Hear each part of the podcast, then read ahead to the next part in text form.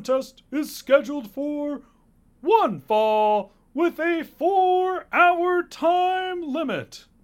Now, coming down the aisle, weighing 27 pounds and made out of paper, wearing the hockey jersey, fighting out of Phoenix, Arizona, he is Gregwork the Legwork Johnson! And his co host, weighing 275 pounds, from Denton, Texas. He is wearing gym shorts. he forgot to do he is Denny the Talent Taylor. All right, boys, I want a good, clean contest. No seamless edits, no outside interference, no forgetting your gimmicks, and you, the the podcast ends when you pick a winner. Do you both agree to this? Why does he weigh 10 times more than me? Because he was honest about his weight and he doesn't know how much you weigh, so he made a joke about how thin you are. Oh, jeez. It's not a body shaming joke. He wishes he was as thin as you. Trust me, I know him. All right. Welcome back to Movies for Win, everybody. Uh, Welcome to Movies for Win. Sorry, I didn't mean to rib on the square there, brother. My bad. oh, man. I loved it. You, you've got the natural voice for it, I'm not going to lie. Thanks. It's uh it's an impression of notable wrestling announcer Howard Finkel. We love him. I, I I was just gonna say let's get ready to rumble, but I think that's wrong. that's the wrong event. That's Michael the, Buffer. that's the other event and the other announcer. Howard Finkel was WWF. Michael Buffer got paid a lot to come say, "Let's get ready to rumble for WCW," and I think he's actually famous for boxing. So, that's right. Let's get ready to Royal Rumble. yay! Oh man. Denny, what's happening this weekend, bud? That's the whole reason for this episode. Oh, Something's going on this weekend that you're In- going to see live. What's in going Dallas, on? Dallas, Texas. In- well, in Dallas, Texas. it's WrestleMania weekend, and that's not even the coolest part. WrestleMania Because- what, by the way? 38. 38. the Thank you. 38th WrestleMania, beginning in 1985. Um, but what's even cooler is that like all of these small independent wrestling shows piggyback uh, piggyback off a hundred thousand wrestling fans coming to one city for a weekend from all over the world. And so there's like so many indie shows I'm going to, and like almost every wrestler in the world comes to town for like conventions and bookings and it's just like anyone could show up as a surprise anywhere because everybody's in dallas. Like it's so much fun. I can't wait. I it starts tomorrow for me. Dude, that's so sick. i cannot wait. Yeah, like um like listen, I'm Denny's obviously the wrestling fan here. I'm not really into wrestling. Like I didn't grow up on it. I only know like the common knowledge wrestling stuff. Like I know who The Rock is. I know who Ric Flair is. I know that like when Razor Ramon and Diesel left the company, like WWF had the had the naming rights to the characters and they tried to replace the characters with different performers and then like the replacement Diesel eventually became known as Kane. But that's all like just common wrestling stuff. Like that's that's like the that's only not that really last know. part is not common brother that No, was that's- pretty that was a deep cut my guy This is all common wrestling stuff, Denny. I told you. The Rock, Ric Flair, Diesel Fake became Kane. Kane. Diesel became Kane.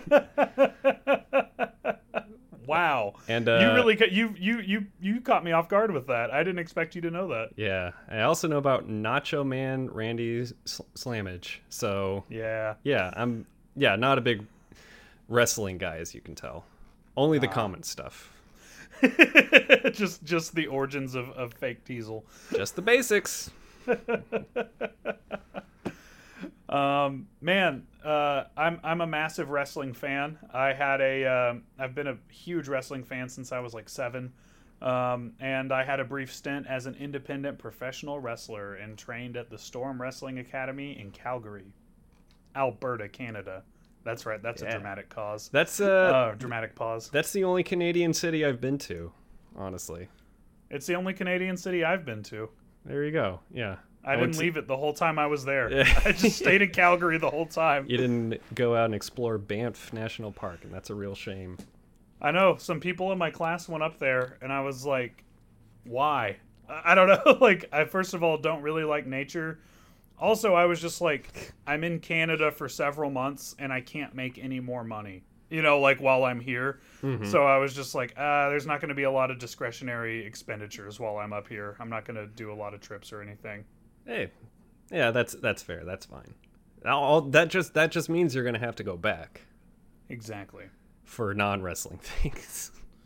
I would probably go somewhere other than Calgary for right. non wrestling things. For your wrestling, go to Calgary. Uh, Me, however, I, I, I would get more excited to see like uh, the eastern side of Canada. I think there's cooler stuff over there.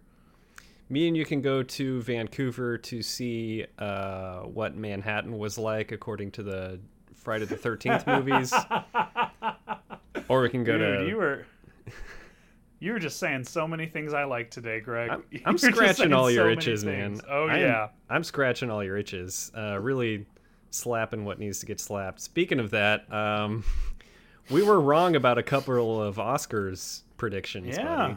I think the only one that I got right was I said that Power of the Dog would win Best Director, and then somehow it didn't win any other awards, which is pretty uncommon to say. Like, Yeah. obviously you, you directed the shit out of this, so this is a good movie.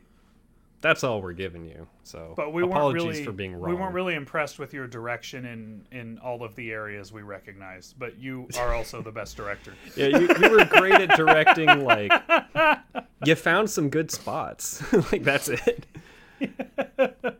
I I was happy with Dune winning all the technical awards. Maybe it didn't deserve like all of them, but it was really cool. I I did I did mention Coda being good, and uh, Troy Kotsur did win end up winning the Oscar for Best Supporting Actor. He was the dad in that movie, and I don't think he deserved the award, but he absolutely deserved to get recognized for it. And it, it's cool to see a member of the deaf community like achieving something like that. It, it was it was yeah. really great to see. One one of my friends who is really into the Oscars told me before it that uh, that she was rooting for Coda, but she didn't think it would win, and so I texted her like oh. excitement. She was pretty pumped, you know, like and. I, I don't know much about Coda, but I, I haven't heard a bad thing about it. Everyone I've talked to who's seen it has been like, "What? It's so good! I cried so hard. I loved it. It's beautiful." I it's it's very good. I I wouldn't put it as best picture. I think like maybe two or three other movies probably deserve it, but yeah, it won, and I'm not at all mad about it. I think it was I think it was fine. Yeah, man, and uh, and then of course the big news from the Oscars. um, the Flash entering the Speed Force was your number one audience cheer moment in film history. what are you talking about? That's what people are talking about, right? Oh yeah, that's whatever. I was like, I didn't, I didn't watch the Oscars. I just saw, I just saw I think- Twitter blow up with all those flash gifs. Oh, you're damn right. They did a segment. uh, It was it was essentially the result of a Twitter poll, and it was the top five cheer-worthy moments of all time in cinema. And boy, howdy, I spoiled number one. Two of these other ones make sense. You want me to go through the five? Wait, I need a, that like, that is so insane that it didn't register with me. That the Flash joining what is the number one Enters- audience cheer? Mo- I I haven't seen the Zack Snyder cut of Justice League, but it's basically the Flash, and then they show like a video clip. It's basically the Flash, it going fast. He runs quick. number one moment, He flashes. Yeah, number one audience cheer moment in all of cinema ever. I guess we got to see it. Um, From the fucking Snyder cut sure, of of of of all movies ever made. all movies ever made. That's number one. Yep. What kind of WWE ass revisionist history shit is this? This is worse than when uh fucking the big show did a knockout on Hulk Hogan at SummerSlam 14. Close. Close. Oh yeah, Uh, no don't correct me because I'm not going to know. I know. I'm. I'm. I'm letting it go. Um, Oh, thank you. I'm. I'm more like. So you mean to say the audience cheered more for the Flash than Forrest Gump when he ran? Oh yeah, that wasn't even on top five. Uh, top five are number five. This one makes sense. The Matrix, Neo dodging the bullets. That'll elicit a reaction. Number four. Uh, Dreamgirls 2006. Jennifer Hudson singing a song. People remember Dreamgirls. Uh, I guess Are we still talking about Dreamgirls? Mm, nobody, nobody. Is. I thought that was a fad for theater kids for six months. I wasn't in that crowd, so I never even really heard about it. I was, and by the way, Dreamgirls is fucking boring. The songs are good, but Jesus, that movie is boring. I believe it. Uh, number three, no surprise. Avengers Endgame. Avengers assemble to fight Thanos. That makes sense, mean, right? Uh, yeah, fair, fair. That was Uh, a big deal. Number two, Spider-Man: No Way Home. Have you seen it yet? Yes. Okay. Spoilers, everybody. The Spider-Men all get together. And then number one, was- the the Flash runs fast. from a from a uh, cut of the movie that wasn't in theaters. Hello, fellow kids. How do you do? That's just there's there's pandering for relevance, and then there's that list. Well, it won a Twitter poll, so that means it's ironclad. All right, but yeah, I guess I guess the real news is Will Smith slapped the shit out of Mr. Rock. Yeah, Yeah. Wow. From I the don't. from the star of Slap Boys 2 and S- Slapped Her Earth. Men in Slap. It got a mega thread on the wrestling subreddit. I thought that was kind of funny. Slapcock. I Slapbot. Did you prepare this list, or are you riffing? Yes. I Slap Legend. This one's from Twitter. The pursuit of Wild, slapping. slap. The pursuit my of slappiness. Come on. God, that's good. And then uh, finally, Career Suicide Squad. All right. Yeah, um, huge headline that inspired a bunch of moral discourse about the appropriateness of violence. Uh, millionaire slaps other millionaire at millionaire party. Both of them And- wake up continuing to be millionaires. And people are like getting in real heated debates about it and I don't understand it. I just don't. no, I don't I don't either. It's it's that thing of like something a big piece of news happens and then everyone sees it one time and they're like this is my reaction. I am concrete cementing this as fact in my head and I will die on this hill no matter what. No gray area, no two sides of anything, no time to reflect or digest events. It's just like this bad, he wrong, other guy right. And Yeah. that's that's the whole thing. Like that's the whole discourse. I'm I'm just gonna save my energy for when I just feel like it matters more. If it matters to you, I don't want to say you're not allowed to have that. I'm I'm simply saying I don't understand it. Um, I don't know, man. Like I just saw it and I was like, huh, that's kind of funny. I'll bet it was staged. you know, like I was like, that seems like an angle. You know, like I don't know. You you you think so, and then like it keeps going the way it goes, and you're like, mm, this wasn't staged. oh boy. I don't know. I, I, I never put it past. I, I just I, I never believe anything I see celebrities do is genuine at face value. Well, you're a diehard wrestling fan, so that makes sense. I'm also a well former diehard Kanye West fan, and uh, at a certain point, you just had to accept that he was making controversy happen on purpose.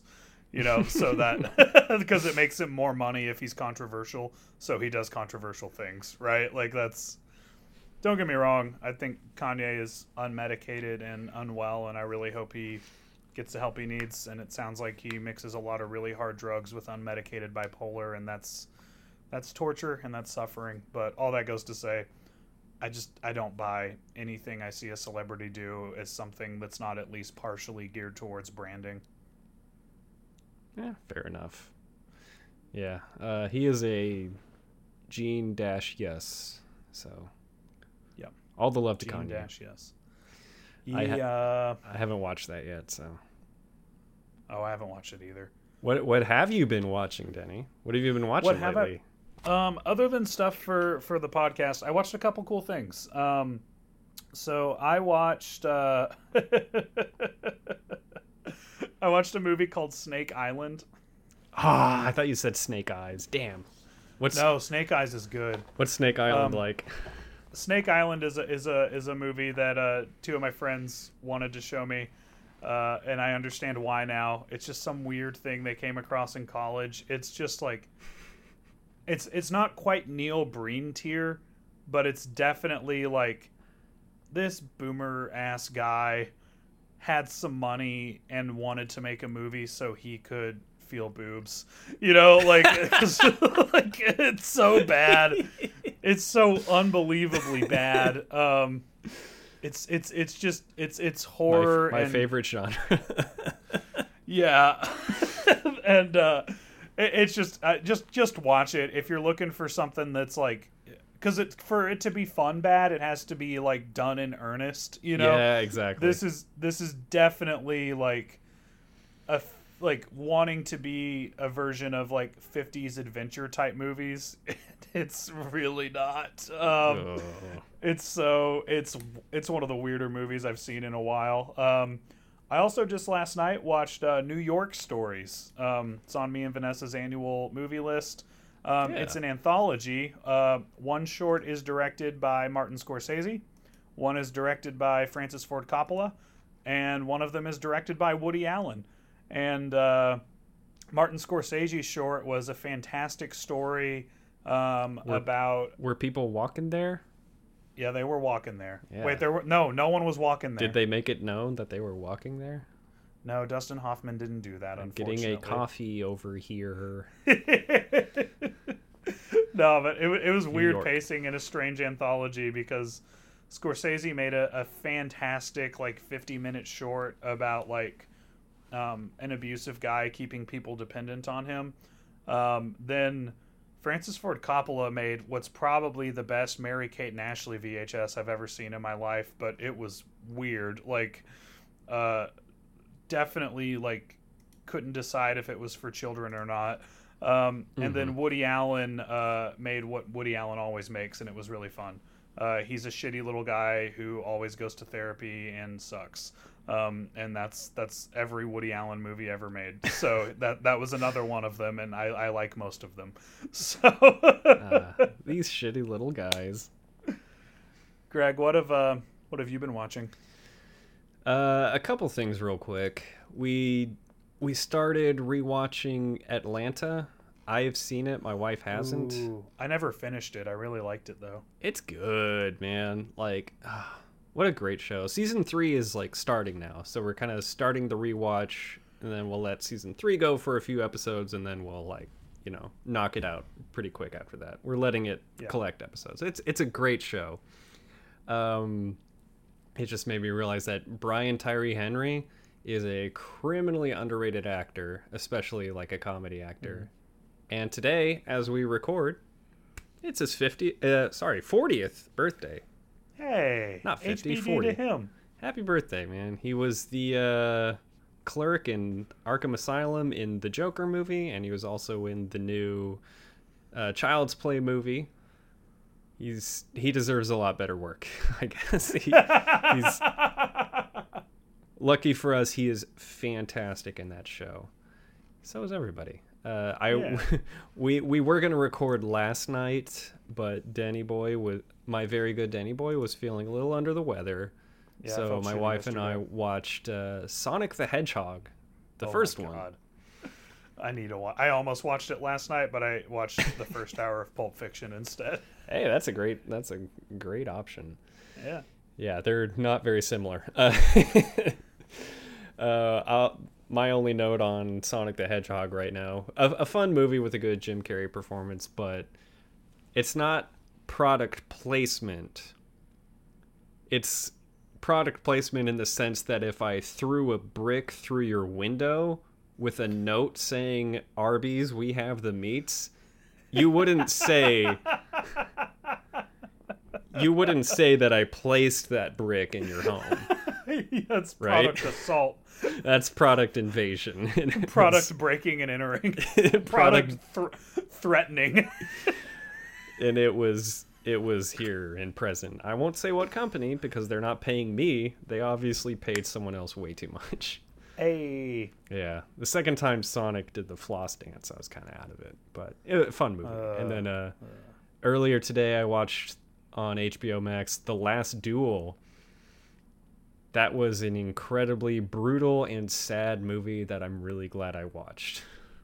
It's a it's a good one, and it's weird that it was nominated for zero Oscars because this is set design, art direction, hair, makeup, costume design, Oscar bait, like in a nutshell. And screenplay. I thought it was really, really good. Really, really tight screenplay. I really liked how the story was told. So, Last Duel, check it out. cool. Two and a half hours of bummers, but you know, That's not a that's not a solid sell. Um, come for the sets, stay for the how sad it makes you. all right. I guess we forgot to mention like the movies we're actually doing this episode because ah, yes. you know WrestleMania weekend. That's why we're here. So Yeah. What what movies did ourselves and the audience select for this week? Um, our first movie today will be the audience selection, winning the poll by one vote over Ready to Rumble. Um, uh, it's the resurrection of Jake the Snake. Our second movie will be Greg's pick, Abraxas, Guardian of the Universe, starring Jesse Ventura. Um, and uh, our final movie will be uh, friend of the show, Adam Karazuba's pick. Uh, uh, you cannot kill David Arquette, starring David Arquette, who, spoiler alert, they cannot kill. Um, he he lives to the end of the movie. Exactly. um, I don't want to spoil that for y'all, but if you watch that thinking David Arquette might die at the end, well, the title spoiled it. Um, anyways, yeah, sorry we- sorry we couldn't get Adam on the show. I know we we discussed the possibility of having him on uh, on the call with us to discuss at least you cannot kill David Arquette, but uh, I guess he couldn't make it onto the show. he's a busy man. He's a busy brother. I understand. um, so are we, but you know, with this Yeah. Well, much less important things. we we make the podcast. He's a he's a clinical director and a father. We're busy with making a podcast. I like to think this podcast is my baby. Me too. Greg, it's great raising this child with you. I can't wait to take it to its first Alamo Drafthouse screening. Two two two men and a podcast. Well, Greg, you know, I'm worried that the audience might not know a lot of uh, a lot of terminology that gets used or gets thrown around. Um, Uh oh. so that's why I thought it might be a good idea if we did uh, an exciting round of ambush trivia. Oh god damn it! I should have known. oh fuck! Greg, are you ready for ambush wrestling trivia You know I'm Based on- not. Based on wrestling terminology? This is educational for everyone. This is the thing I'm least prepared for. This is this is this is educational for everyone. I just watched a movie about 14th century France. Can we can we do that instead? No. for what it's worth, I, I, I did do a lot of multiple choice on this for you to to to curve it. yeah. Um, Well, you were zero for two in the multiple choice questions in my trivia, so True. We'll, we'll see how this plays out. Well, Greg, um, there are ten questions. If you get five of them right, I will tell you uh, you're a good brother. You'll learn what that is later. Um, and if you get uh, uh, uh, less than five of them right, I'll tell you uh, you're getting buried. All right. All right, Um, all right. I'm, I'm I'm down. I understand the rules. Okay. Question number one. Mm-hmm. When a wrestler either accidentally or purposely hits too hard, it is considered a fair act of atonement for the wrestler they hit to return the favor. This practice is referred to as A. I thought this was true false. No, this is multiple choice. Damn it, I was gonna say true. This practice is referred to as A. A clapback, B. A receipt, Mm-hmm. C. A karma shot, D. A refund. Vanessa just texted me and got it right. That doesn't help me. I feel like karma shot, like that's that doesn't feel like wrestler vernacular. What was A again? A is a clapback. A clapback that feels like too much of like a trendy term that would this would feels like it dates back further. Okay. So it's between a receipt and what was the last one? A refund. A refund. I'm gonna say a receipt. B. Final That is- answer. Correct, Greg. Yes. And by the way, brother, this round of ambush trivia is a receipt for last week. I should I should have recognized that as soon as I realized you read the question. oh my god! All right. Greg is 1 and 0 on his oh. way to being a good brother. He's going Mhm. over, guys. All right. Question number 2, fill in the blank. Oh, okay. Good guys are blank, bad guys are blank. Faces and heels. That is correct. Greg is 2 and 0. Faces being short for baby faces because back in the day you had to have a clean shaven face to be a good guy, and heel because it's a dated colloquialism for a dickhead. Uh, I like that one better. yeah. Vanessa got that one right too. Ah Um, man, I'm I feel like I'm also competing with her. This is fun. I'm gonna lose to her, but I'm okay with it. Question number three. What Carney term is used to refer to wrestling's canon? Wrestling's Hey. canon? The canon. Fuck. A. A. Booking. B. Stizori Lizine. C. Kayfabe. D. Sports entertainment. I feel like sports entertainment is specifically a Vince McMahon thing. You So- learned from last week. Yeah, yeah. it's also my thing. So I'm gonna I'm, I'm gonna go with C kayfabe. That is correct, Greg. Ah, damn, yeah. I'm looking good. For example- like what, what like Stizori? What did you say?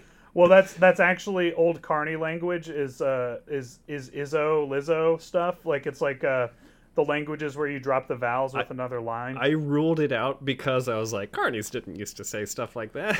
it's called it's called Kizarni. It's a language. I don't know how it kept anything secret. Shows what Um, I know. Yep.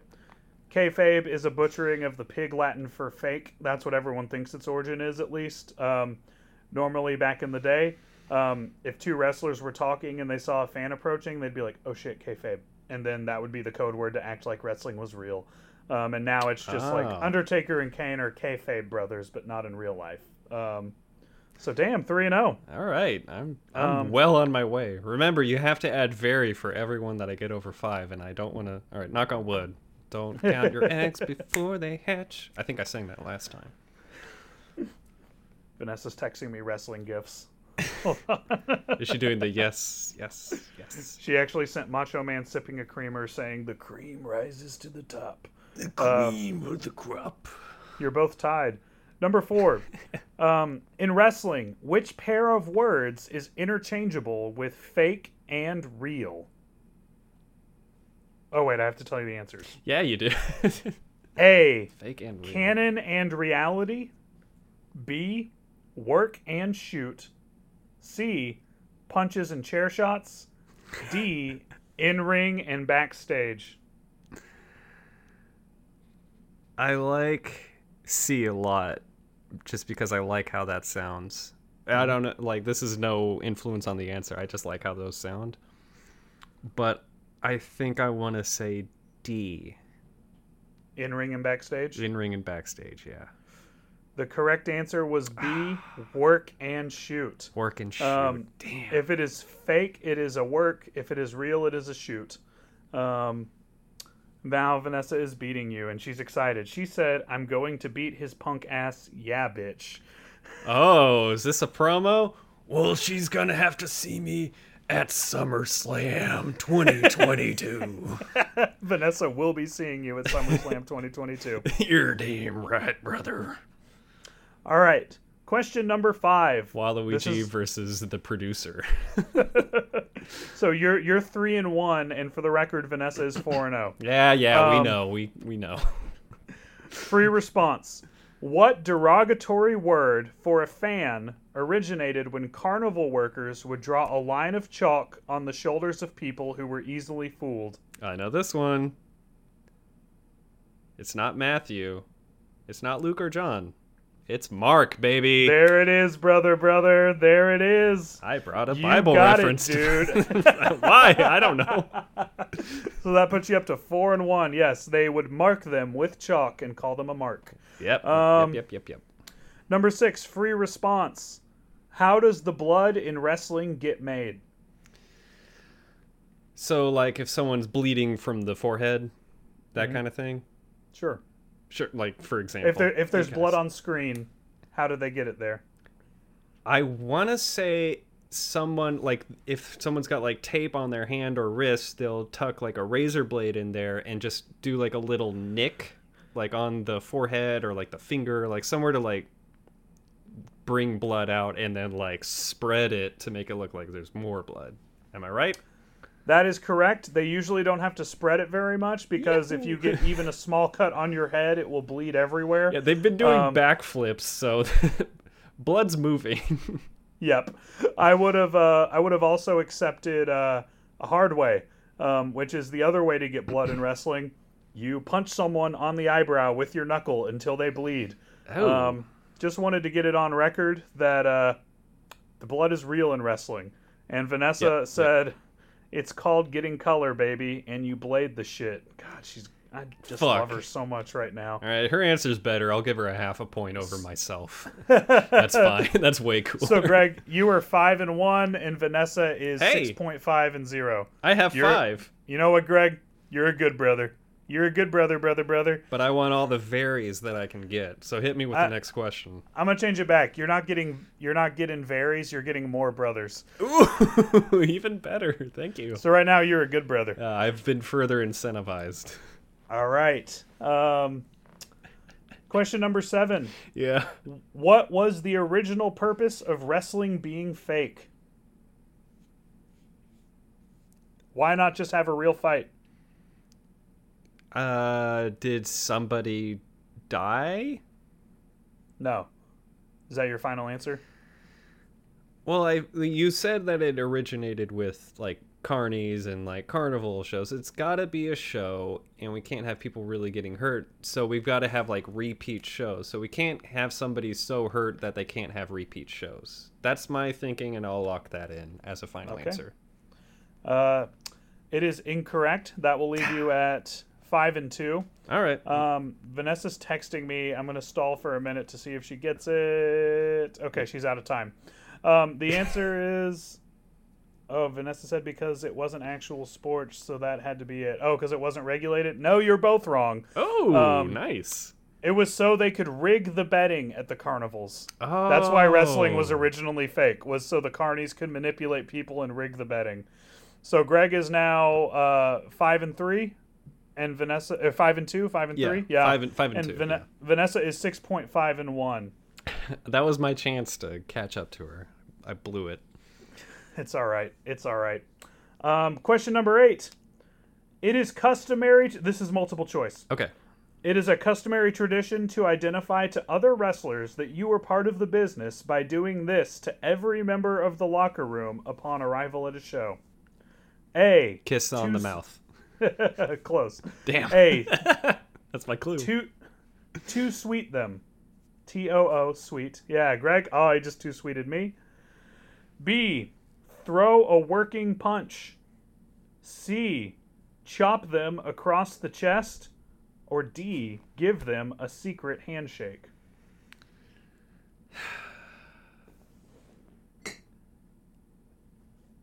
I feel like so many of these are way too violent.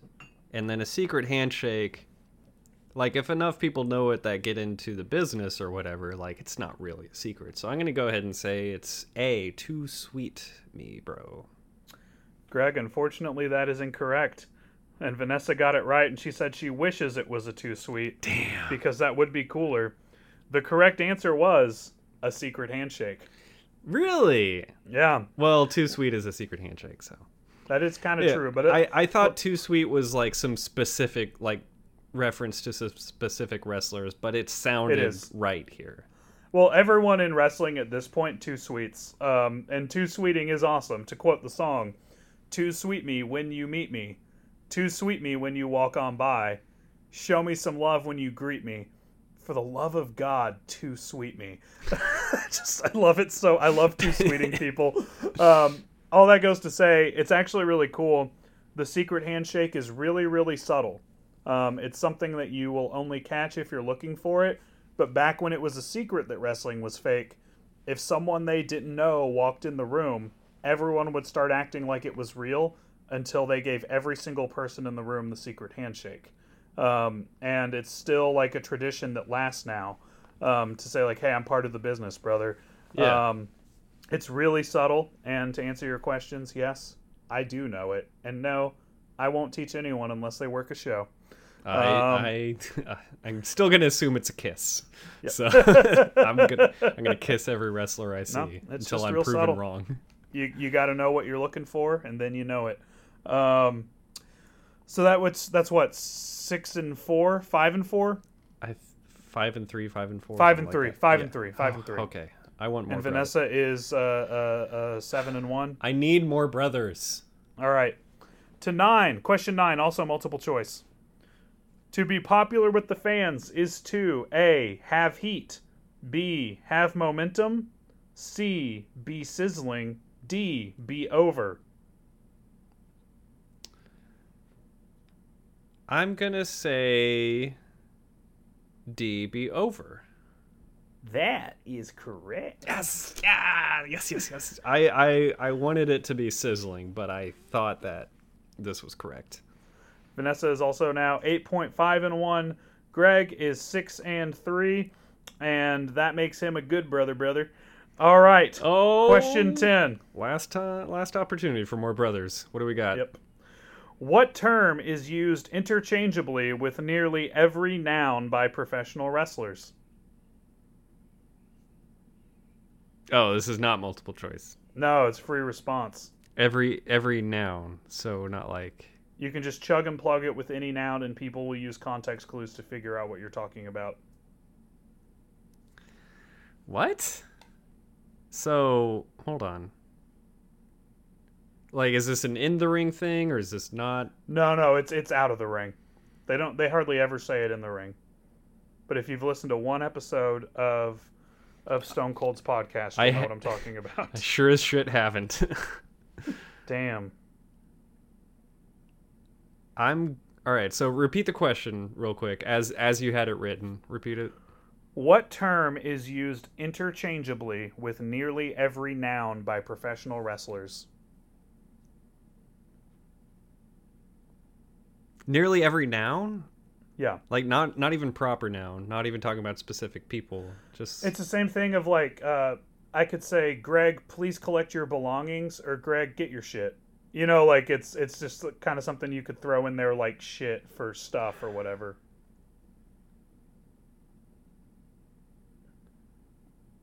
oh man, I feel like I should know this, but I feel like I'm running out of time here. I'm just gonna say opponent. Opponent. Opponent is incorrect. We're waiting on a response from Vanessa. She said work, and it is incorrect. The answer was gimmick. Oh, that's the that's our show. I know. We use it on our show. Vanessa says it was a bad question. Um, gimmick. It'd be like, "Hey, brother, uh, damn it, where's the where's the trash gimmick? I need to throw away my trash." I wow, I never would have guessed that in a million years, and I don't feel any shame about it. Well, Greg, you're a good brother, brother. Don't worry about it. Um, you finished at six, Yes, yes. six and uh, six and four, uh, and uh, Vanessa finished at uh, 8.5 and 2, and holy shit, there's a bonus question. Oh my god, on. can you believe it? Gold dust. God damn. Bonus question. What is the Dark Stallions win loss record? What? Oh. Oh. me, dipshit. Yeah. Uh, as soon as I said, "Oh," I did. I didn't recognize it was you. Uh, win loss record. I don't know this at all. Do you want to take a guess? I'm gonna say three and two. Close. Vanessa's not even typing anything, so she's done. the correct answer is 1, 2, and 1. One, two, and one. Man. I only won one match, and the finish happened uh, when I was laying on the ground outside the ring, and my partner pinned uh, pinned the loser. Buddy, that counts.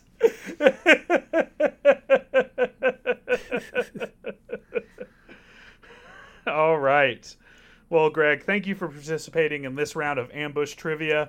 Yeah. Um, probably going to be a recurring gimmick. We probably shouldn't do it every week, but I actually thought one, it was a receipt. How could I not? There you go. and go. two, it might clear up some terminology for the for the listeners. So Yeah, it was educational and a punishment. My favorite things. yeah, like a little a little peek behind the gimmick here. Denny had texted me and said, "Wow, the ambush trivia thing was a uh, was a good a good bit. We, we we should do that in the future." I was like, "All right, maybe in like seven weeks we'll hit each other with another one, depending on the episode." I should have known it was coming today. for what it's worth, when I sent that text, that's what I was thinking too. And then I was like, Hmm. wait a minute. Like days later, I was like, I'm gonna do it this week. like, but when I texted you, I was like, that's the truest ambush. He'll think it's coming later, so I get him right back. You're like Anton Chigurh just wandering right back into the scene scene of the crime. That's Yeah. fucking awesome. no country for old marks. no gimmick for old men. Yeah. Uh, it turns They're out there's a, a lot of gimmicks for a lot of super old men because Yeah. we're here to talk about the res- the resur- resurrection of Jake the Snake. Hell yeah. That's our first movie today. Uh, 2015 documentary that you can watch on Amazon Prime and I think a few other places. I'm pretty Uh, sure I watched it on Hulu. I think it's included with the with the subscription. Yeah, it's- actually to Hulu. I guess it's with your Hulu subscription. It's with your Amazon Prime subscription. People want you to watch this. You're not Oh really wait, no, it's on it's on Prime. It's on Prime. I watched uh, Arquette on Hulu. You're right. Okay, yeah, yeah, yeah. Okay, yeah. Uh, well, I watched this one on Prime for free, and I think online it was a couple other places like Tubi or some shit like that. Yeah, yeah. Yeah, th- th- this was readily available f- for you. Do you want me to? I feel weird summarizing these, you know, but do you I want me kind to? of want to hear you do it. I'll I'll do it, but like it would be fun to hear you summarize it. It's it's interesting because I'm summarizing something that's a specific niche interest to you, and also I'm summarizing a documentary. True. Yeah, there there's nothing up for interpretation here. We're just looking at the facts. So summaries are pretty easy, even though I don't know the whole backstory to this guy. Yeah, yeah. Um, do you want to do it or you want me to do it? You going for it? Yeah, I'll I'll knock it out here. Do it. quick. The resurrection of Jake the Snake is about the resurrection of a man named Jake, and his nickname is the Snake. His last name is Roberts. That's not his real name, but who cares? He's a wrestler. Aurelian Smith. That's right. Ah, damn. From nasty old Gainesville, Texas. Ugh.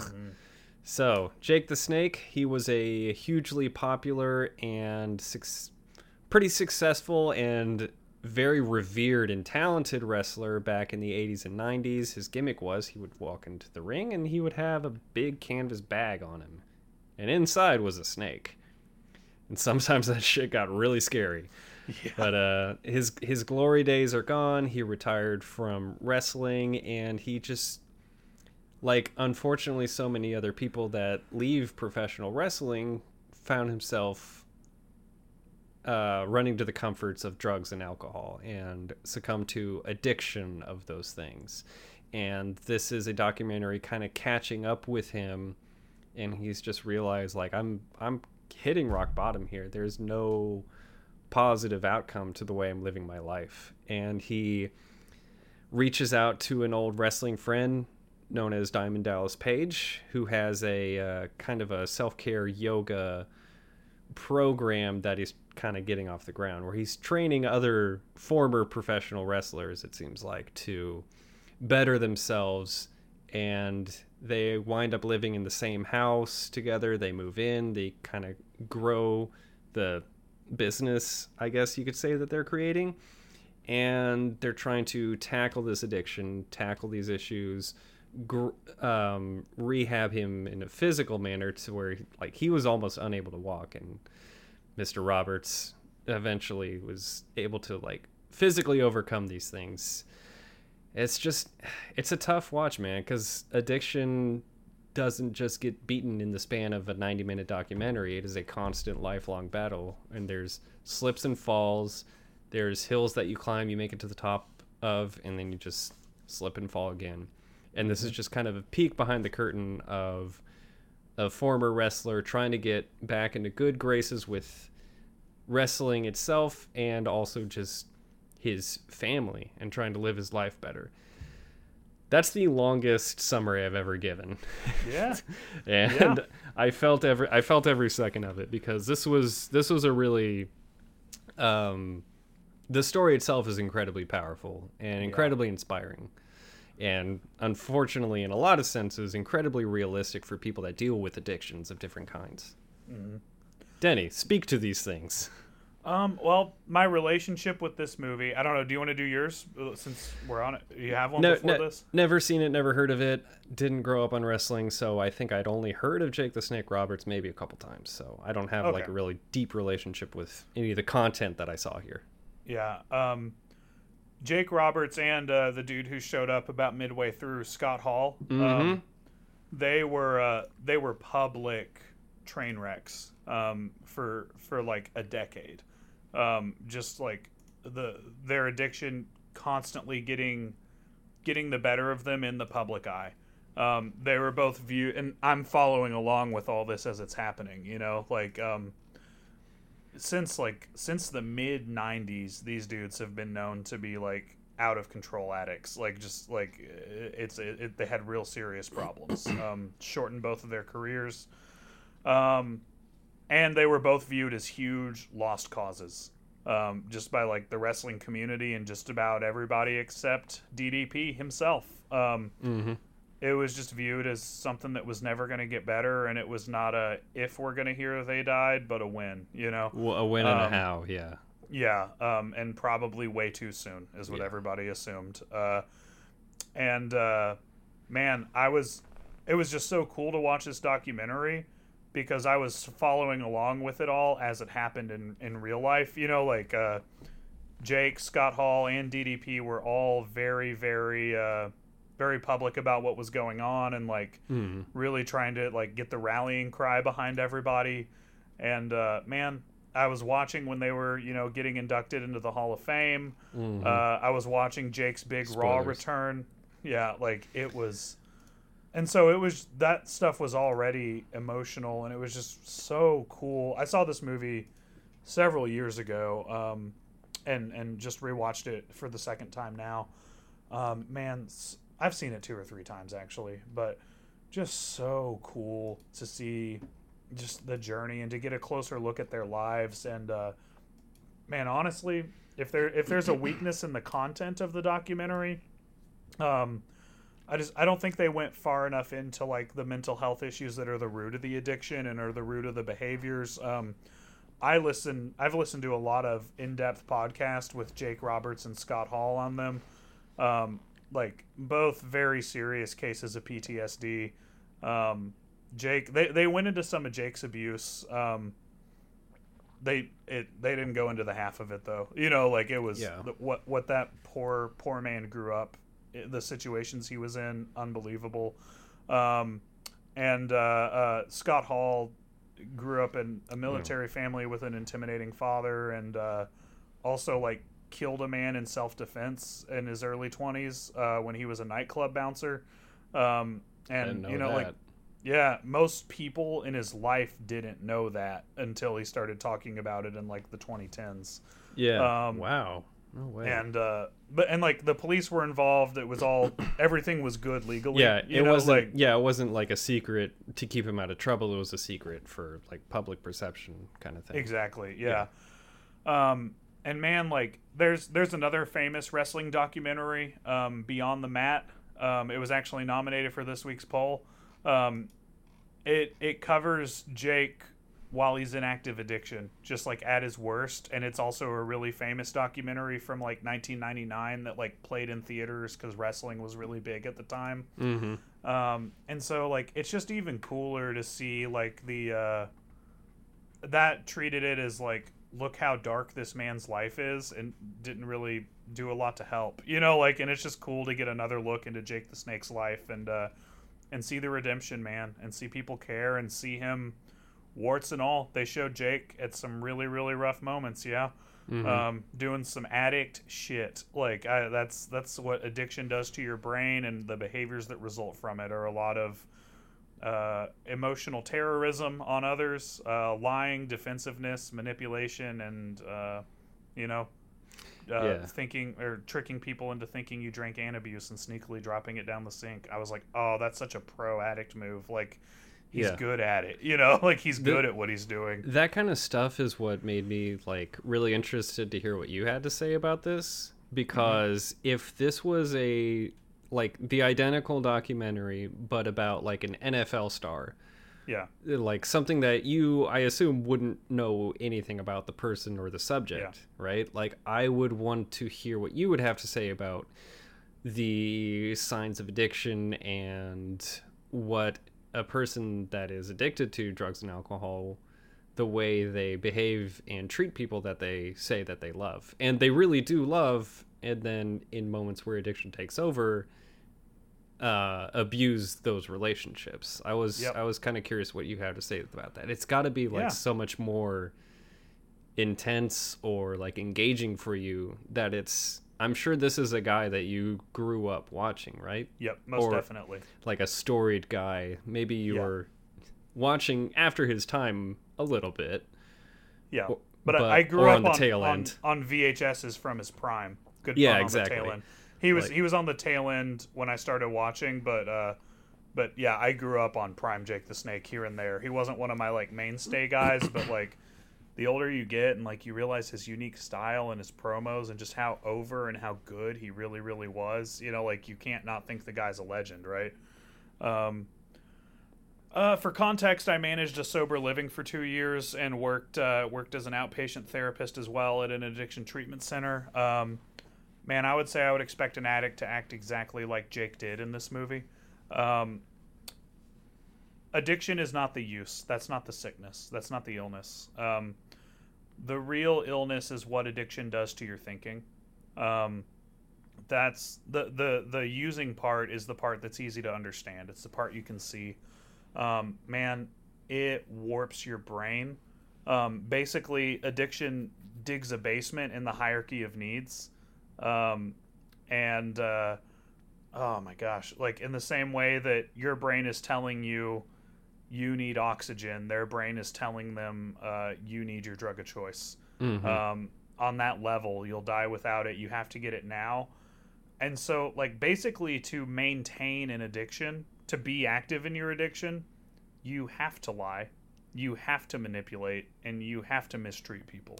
Like, it's Yeah. it's the only way you could be active in your addiction. And um, there's like scene there's like scenes where or scenes it's not fake but you know there's there's moments in this where he just will not own up to the truth and he will lie and manipulate to the bitter end to his friends who know like we know you've been drinking like we know what happened. You just Yeah. just tell us. And like we're here because we love you and we want to help you. And he's just like adamantly no no no Yeah. and it's because that's i based on what you're saying is kind of like that's his brain that's his brain's way of telling him we need this to breathe this is what keeps Yeah. us alive this isn't Yeah. like ooh we want to be sneaky and we don't want to get in trouble this is how our heart keeps beating so Yeah.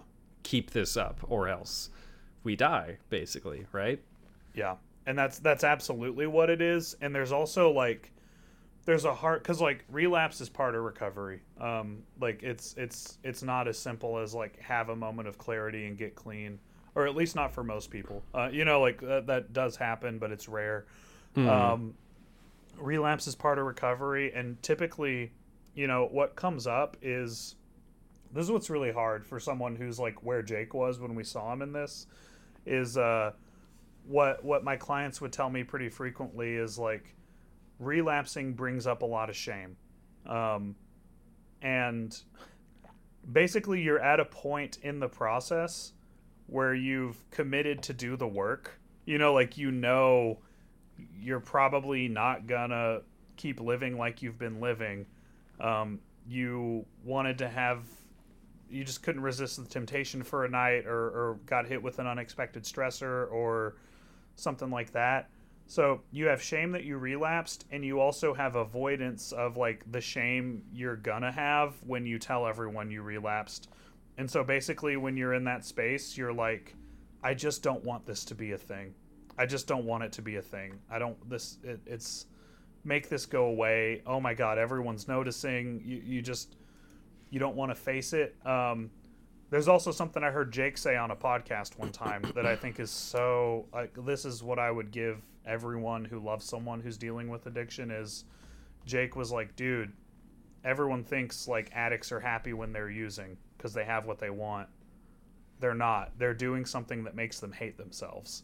Mhm. Um, they're they're doing it compulsively, and so they're just in such a place of shame and self hate. And there's also like, if you know about Jake's PTSD, that dude's in fight or flight. You know, like he, like Scott Hall makes fun of a bad haircut he gets, and Jake like can't handle it because mm-hmm. because he was he was criticized and abused so much in He his put- he- childhood. he puts on a brave face for like a Yeah. little bit, and then he has to leave the room. yeah. Yeah. Yeah. That's his shame is so powerful and like trauma is all about your perception of the event and as far as like as far as your trauma responses, your brain only picks up on the cosmetics of the situation. hmm So if if your trauma happened in the fall, you might get triggered by the leaves turning. Um, and so on some level in like the caveman brain that we all have, right? Jake has an association of if someone's mocking me, I'm about to be like horrifically abused. Even if he like front of the brain knows that's not about to happen, there's like a back of the brain lizard brain moment, you know, like of hmm yes it is. Don't you ever let your guard down again or you'll die you know? Um, man I, I just jake reminded me of so many people in my sober living that i managed. Like he that's that's that's the monster of addiction. It's what it does to people and it's it's also compulsive um, and man it, it's just hard man. The addicts are all dealing with a lot of shame and i think you see a lot of jake's shame in this documentary and it's real oh and the biggest insight i would give is this. It's something we always said um, sobriety is not the opposite of addiction uh, community is. Um, Mm. addiction is a thing that happens in isolation. Everyone just leave me alone i don't want to be messed with i just want to like self-destruct by myself. Um, community is the opposite of addiction connecting with others and i think that's that's what you see more than anything even though like jake and scott hall at least like to the to what was disclosed in this documentary weren't really getting the help of any like trained clinicians. Dallas page was like dude you're gonna come and live in my house. You're gonna live like i live. You're gonna have rules and we're gonna connect like you're gonna rejoin society basically um, hmm and man, it, it worked for those dudes. It's so fucking cool. Yeah, most definitely. One of one of my notes is, you know, the the cycle of addiction is shown way too real here. Even Yeah. I, I knew like, you know, at a certain point during the movie, like even when things were looking good, that even if this documentary ends on like a happy note, which it does, I know that it's not actually over, and like he he is aware of his addiction is like like you know if i do all these things that i'm swearing I'm going to do. And if I make it to where I want to be in part of my recovery, I'm still going to be battling this addiction to the mm-hmm. day I die. Mm-hmm. And it is simultaneously like discouraging that he has to deal with that. And you know he's going to have his down times where he will relapse. But it is also reaffirming that he has the support system that I think he needs and that community that him and Mr. DD Page were growing is going to be there for him. Yeah. Well, one, Um, one of my friends who has uh, been in recovery for nearly two decades now has told me because like a lot of a lot of our clients died when I worked in addiction treatment. Like it was hard. Um, this is a disease that kills people, guys. Um, uh, he told me that something he would like tell me when we would lose someone was like, "Hey, man, there's a really weird thing in recovery culture where like when someone dies in a period of sobriety." it's kind of bittersweet because that's the goal, right? Like Mm-hmm. to to to die sober. That's that's how you know you made it, right? Like you you battle it every day. Um, everybody has ups and downs in their battle with it, um, and you know, at an AA meeting where someone died in a period of sobriety, there's this like, ah, they made it to the end, man. You know, like there's this like, I just got chills saying it. Um, and to that note, I mean, uh, Scott Hall passed away two weeks ago. Yeah, I did. I did want to bring that up.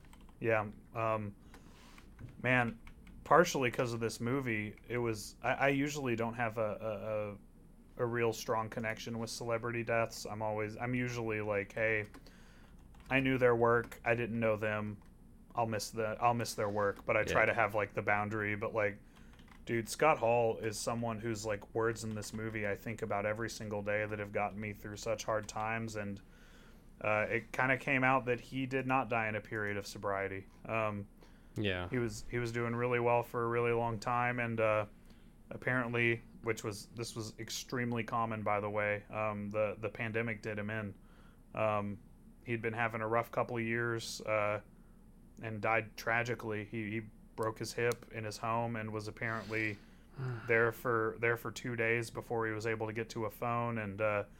It didn't come out until after, but one of his close friends, Sean Waltman, in the business, shared publicly that uh, these last two years had been really rough on him. That staying sober during quarantine was hard, and something that really, uh, something that really helped him was, you know, getting on the road, being at conventions, doing appearances at wrestling shows, just like having something to do all day. You know, Mm-hmm. um, it's just it's absolutely tragic, man. Uh, but even then, I was like, man, how beautiful is this? That like, because like Scott Hall, he died from uh, he broke his hip. They had surgery to replace it, and then uh, blood clots came loose, and he had three heart attacks and was on life support a couple days. And even with the context, I'm like, man, Scott Hall died in a hospital bed, surrounded by people who loved him, instead of alone in his house, surrounded by empty bottles Mm-hmm. you you got to count that as a win if you know where he was. You know, like you've really got to count that as a win Yeah. if you know where He'd- he was. He died. Well, it sounds like he died at a low point and not at rock bottom.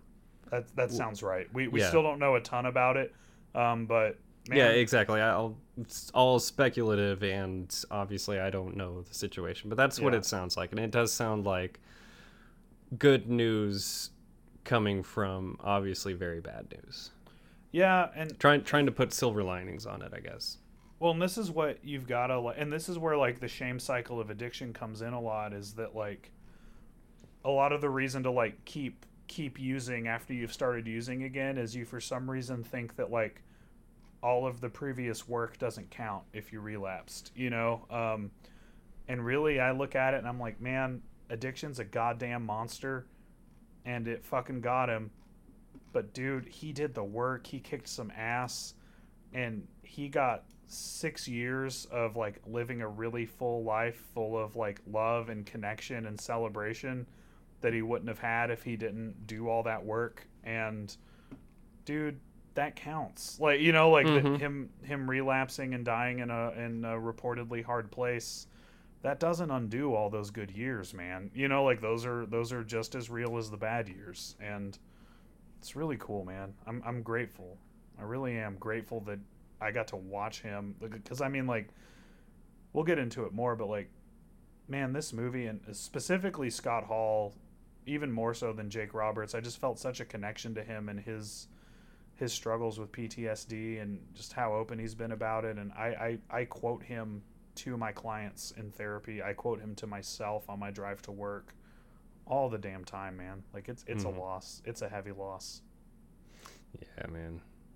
Yeah, for sure. And like as someone that's not even like interested in well, I wouldn't say interested. That's someone that's not really privy to all the stuff we're talking about. Like I still felt people's um dealing with that loss of yeah. him. It seems like he was a really revered person. He was he was beloved. not just really like was. Not just like an old cool guy from before, but people loved him the whole way through. And yeah. I mean, you look at you look at his history and it's like, yeah, there was some hazing stuff he was involved in, but like even at his worst in his addiction, seems like he mostly just abused himself. You know, mm-hmm. like that even even in his addiction, he was still pretty cool to everybody. You know, like the most harm he did to most people was they worried about him because he was destroying himself. But Scott Hall was always known, like even before like his sobriety and his recovery, he was known as like a really cool dude who was pretty pretty awesome that people really liked. Um, and you know, on the other side of the coin, Jake the Snake Roberts works for AEW now and does oh, like yeah. Does, he manages Lance Archer. He does promos every now and again. Uh, he had some health issues last year. Um, but like he's he's in wrestling again and like mentoring younger people and occasionally doing some spots on TV and it, it's just really really awesome to see. Yeah, hell yeah, man, that rules. Yeah. Um, do we want to get into uh, gimmicks on this one?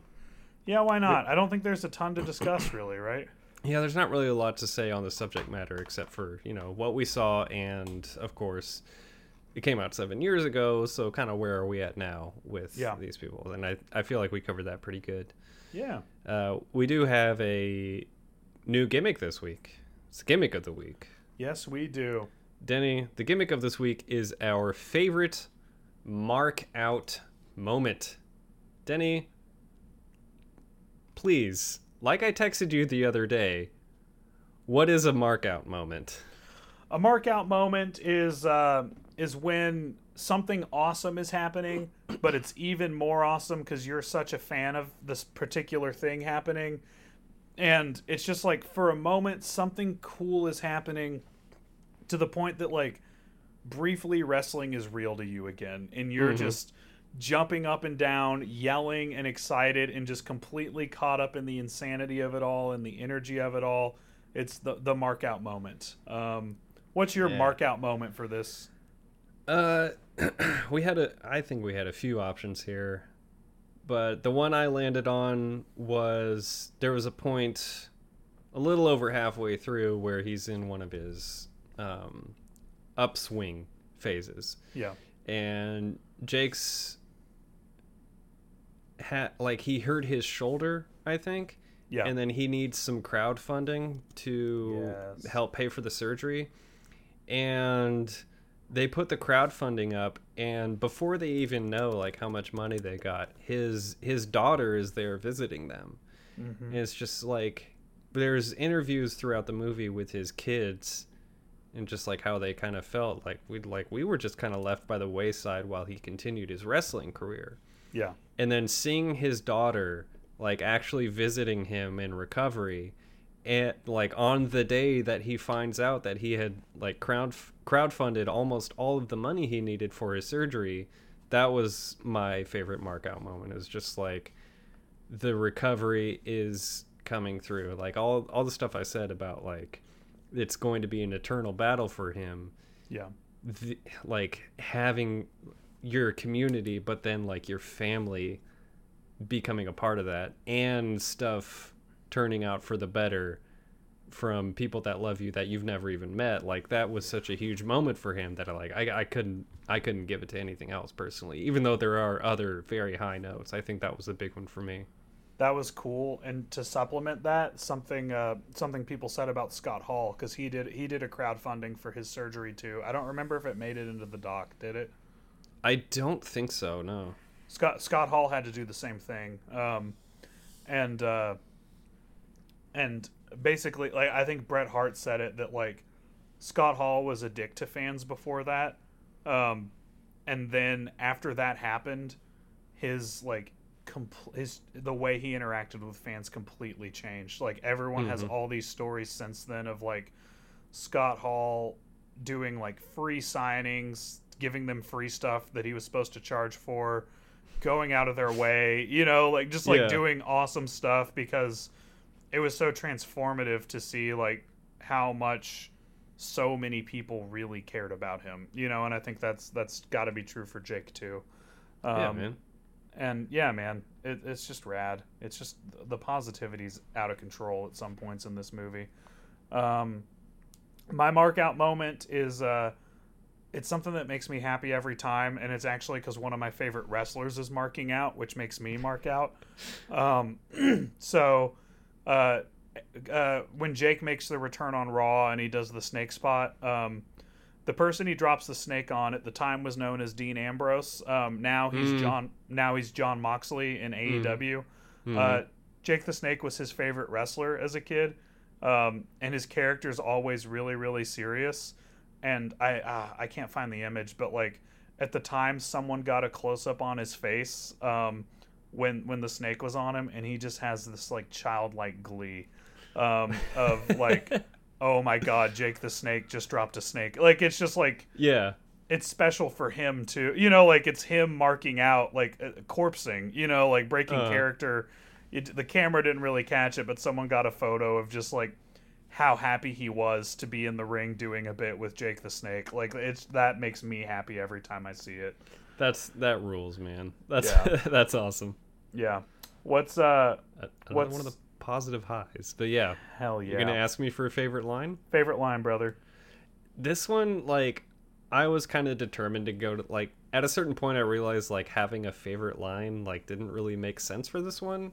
Not only because it's a documentary, but I just felt like the subject matter was like a little too heavy to really have like a favorite line. Yeah.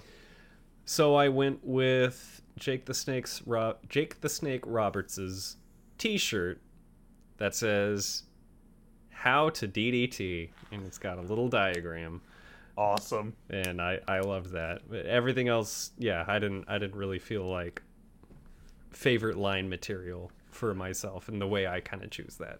Fair. I've got one. Uh, I think about it literally every day. I say it to my clients, and it's gotten me through some hard times because I found it to be 100% true and it's really cheesy, and that's why it's even better because when, when something's cheesy and it's powerful, that's like next level. You know, like it's Scott Mhm. Hall in his Hall of Fame speech ending with hard work yes. Hard work pays off. Dreams can come true. Bad times don't last, but bad guys do. Oh, I just got chills saying it. I love it so much, man. It makes me cry. It makes me cry, man. That cheesy little poem. Yeah, and it it it rules. That's so perfect. Yeah. Perfect, perfect best line. Well done. I, I, once knew you would out have. the design. I'm gonna get that tattooed. No doubt Yeah. about it. Okay. Yeah. We'll discuss later. But yeah, that's. I knew you would have something for this one. That's a good one. Thanks, brother, brother. Uh, what's your critiker score? Yeah. Well, this is where I kind of got to be a little bit of a bummer. I That's- I, that's I fair. I clearly loved the subject matter presented. Yes. I I don't love how this documentary was made. It's not a well-made documentary. It's Yeah. no bounds about no bones about it. Yeah, um, clearly, I love the people involved. I love the subject matter. It's it's very, it's a story that I'm glad we had eyes on. Yeah, There were a lot of moments where stuff was extremely vague, yeah, where all of a sudden Jake is has relapsed, and we're just like, wait, what? He did what? Like, what's happening? Did he drink? Yeah. Like, what's going on? Stuff. There's stuff. A lot of stuff that's not very clear there's moments where like Chris Jericho is like out of focus in his talking head. Like, come on. Yeah. And then then there's like there's this feeling I get like the documentarians were not welcome in the house. You know what I mean? Like Yeah. Diamond Dallas Page is like answering questions, but he's got a, this look on his face of just like, I'm answering this because I'm being nice. I'm not comfortable with you being in my bedroom right now. That Yeah. kind of thing. Like they, it's it's just kind of this sense of like, uh, we didn't we have permission, but we're not really pals in a sense. We're not literally like we're not disappearing into the background like we need to be as filmmakers and that's that that kind of threw me off more than a few times I, I've got some thoughts on that that I can give you or some context. yeah yeah whatever hit me Um, one of the documentarians is a dude named Louis Benson. Um, he made a post on Reddit a couple of years ago that was like, "Hey, just so you guys know, Cody Rhodes is actually like a really big douchebag. Um, he's he's a douche to fans, um, which is like, for as controversial as Cody Rhodes is, he's known for like being a really cool guy in real life. You know, like um, being very charitable and giving. Um, and the dude was like, "Yeah." I work for I work for a production company that does videos for AEW, and uh, I was told that like Cody doesn't want to interact with me, and that I'm not supposed to be around. Um, and then like it comes out that sound familiar yeah yeah, um, it comes out that he's uh, he's one of the uh, he's one of the documentarians for this. Um, and then there's like, first of all, he had a bunch of like shithead tweets. Like he said, like he's he made like homophobic jokes at Cody on Twitter or something. It was something like that. Um, okay and then there people like found all the deleted footage of him like do you remember when DDP's doing that like when like the guy's like it's DDP's recipes and Page is like that's lame. yeah Um, that's not like, fun he, he says like that's not funny Yeah. There's like more videos of him like bothering the wrestlers to do that segment. Um, and like Scott Hall seems really annoyed as shit with him. And basically the like the the take on it that like the court of public opinion decided was like I'm pretty sure your boss told you to stay away from Cody Rhodes because you're difficult and annoying. And I think I think some of the people that were working in production uh, might have been a little markish. Um, is is is kind of kind of the vibe I get. Um, but I'd agree with you. Go on. Yeah, like that's that's basically it. I you, the context you gave, I'm I'm not surprised that I picked up on that and everything like because I picked up on all that, everything you just said doesn't surprise me in any way. So Yeah. just I got I got that vibe and it was a bad vibe despite everything you know happening. Uh, I gave this one a 21 out of 40, which is a little bit above 50%. Little, little stiffsky. I, I, I love what was presented and I love the people that we're dealing with. I did not love how this was made. Yeah. And and I'll, I'll maybe expound a little details when we get into You Cannot Kill David Arquette. But yeah, the, just I'm document documentaries can also have storytelling. I'll just say that. I, I think it's like the story itself is so powerful that I still really like it a lot, despite some some filmmaking shortcomings. Because like, I don't know, man, you could have just like had Jake Roberts, DDP, and Scott Hall sit and tell the story on a podcast, and it probably would have still like been really powerful because it's a powerful story, right? Um, I I also there's there's I don't know that they knew they were making a documentary the whole time. Um, like they were, I think they were filming like just some web series content, you know, like, and I, I don't know if they all, cause I, I know that like that trick or treat scene where trick or treaters come up, um, to their door. I remember watching that clip like on their YouTube channel, you know, like, uh, so I don't know.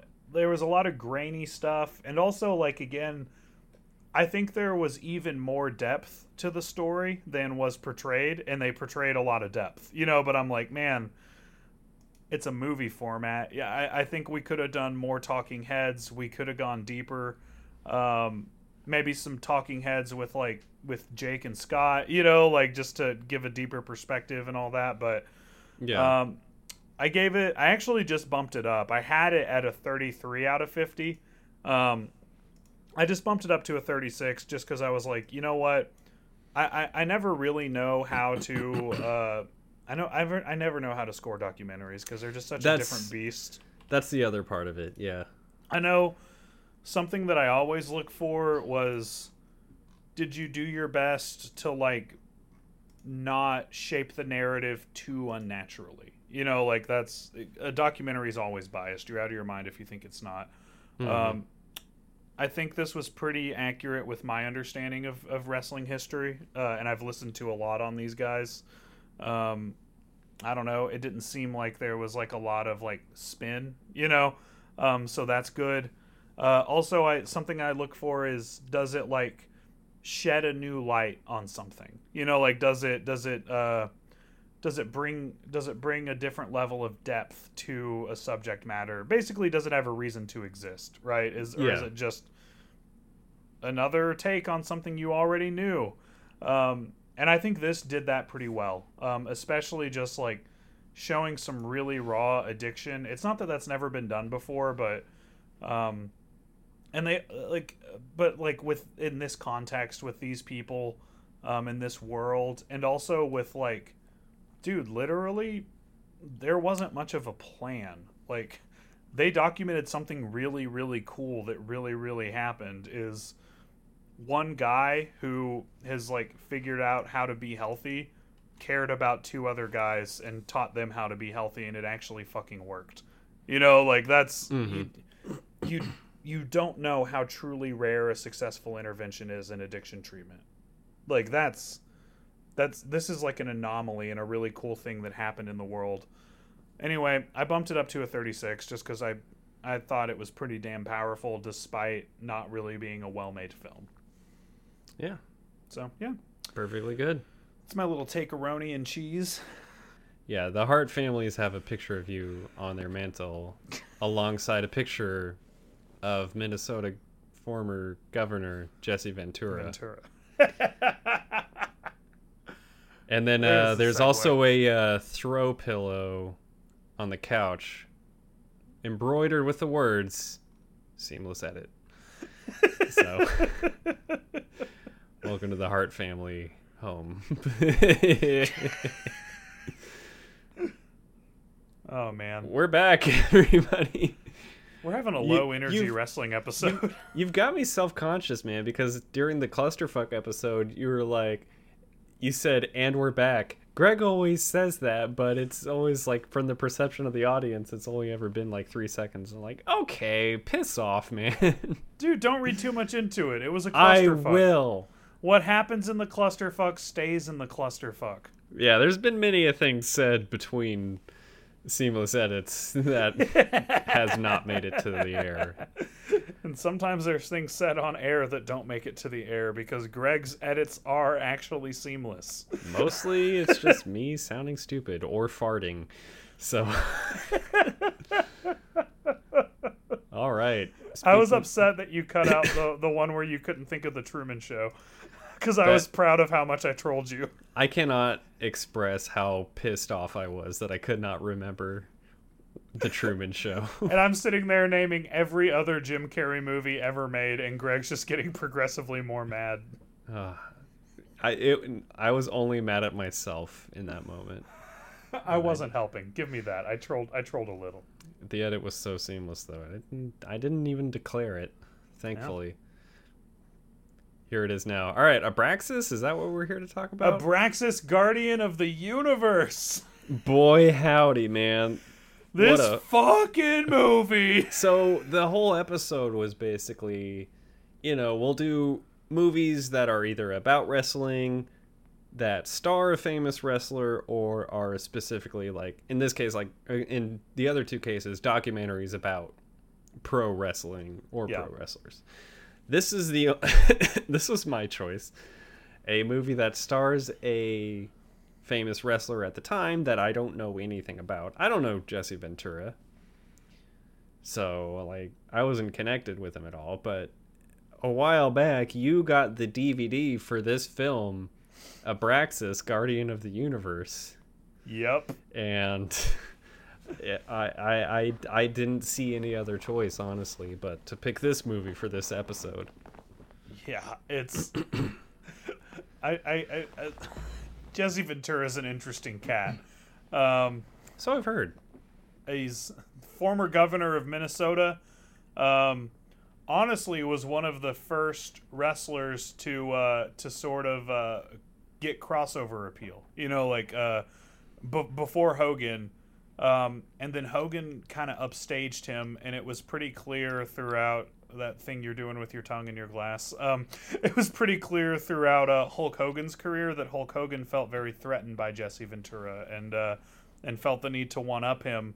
Um, it- it- like like when Jesse Ventura was governor of Minnesota, um, Hulk Hogan, without Still funny. thinking, announced that he was running for president. Um, and never actually ran, but just just it was pretty clear what motivated that. Um, What's and what's one step above Minnesota? America.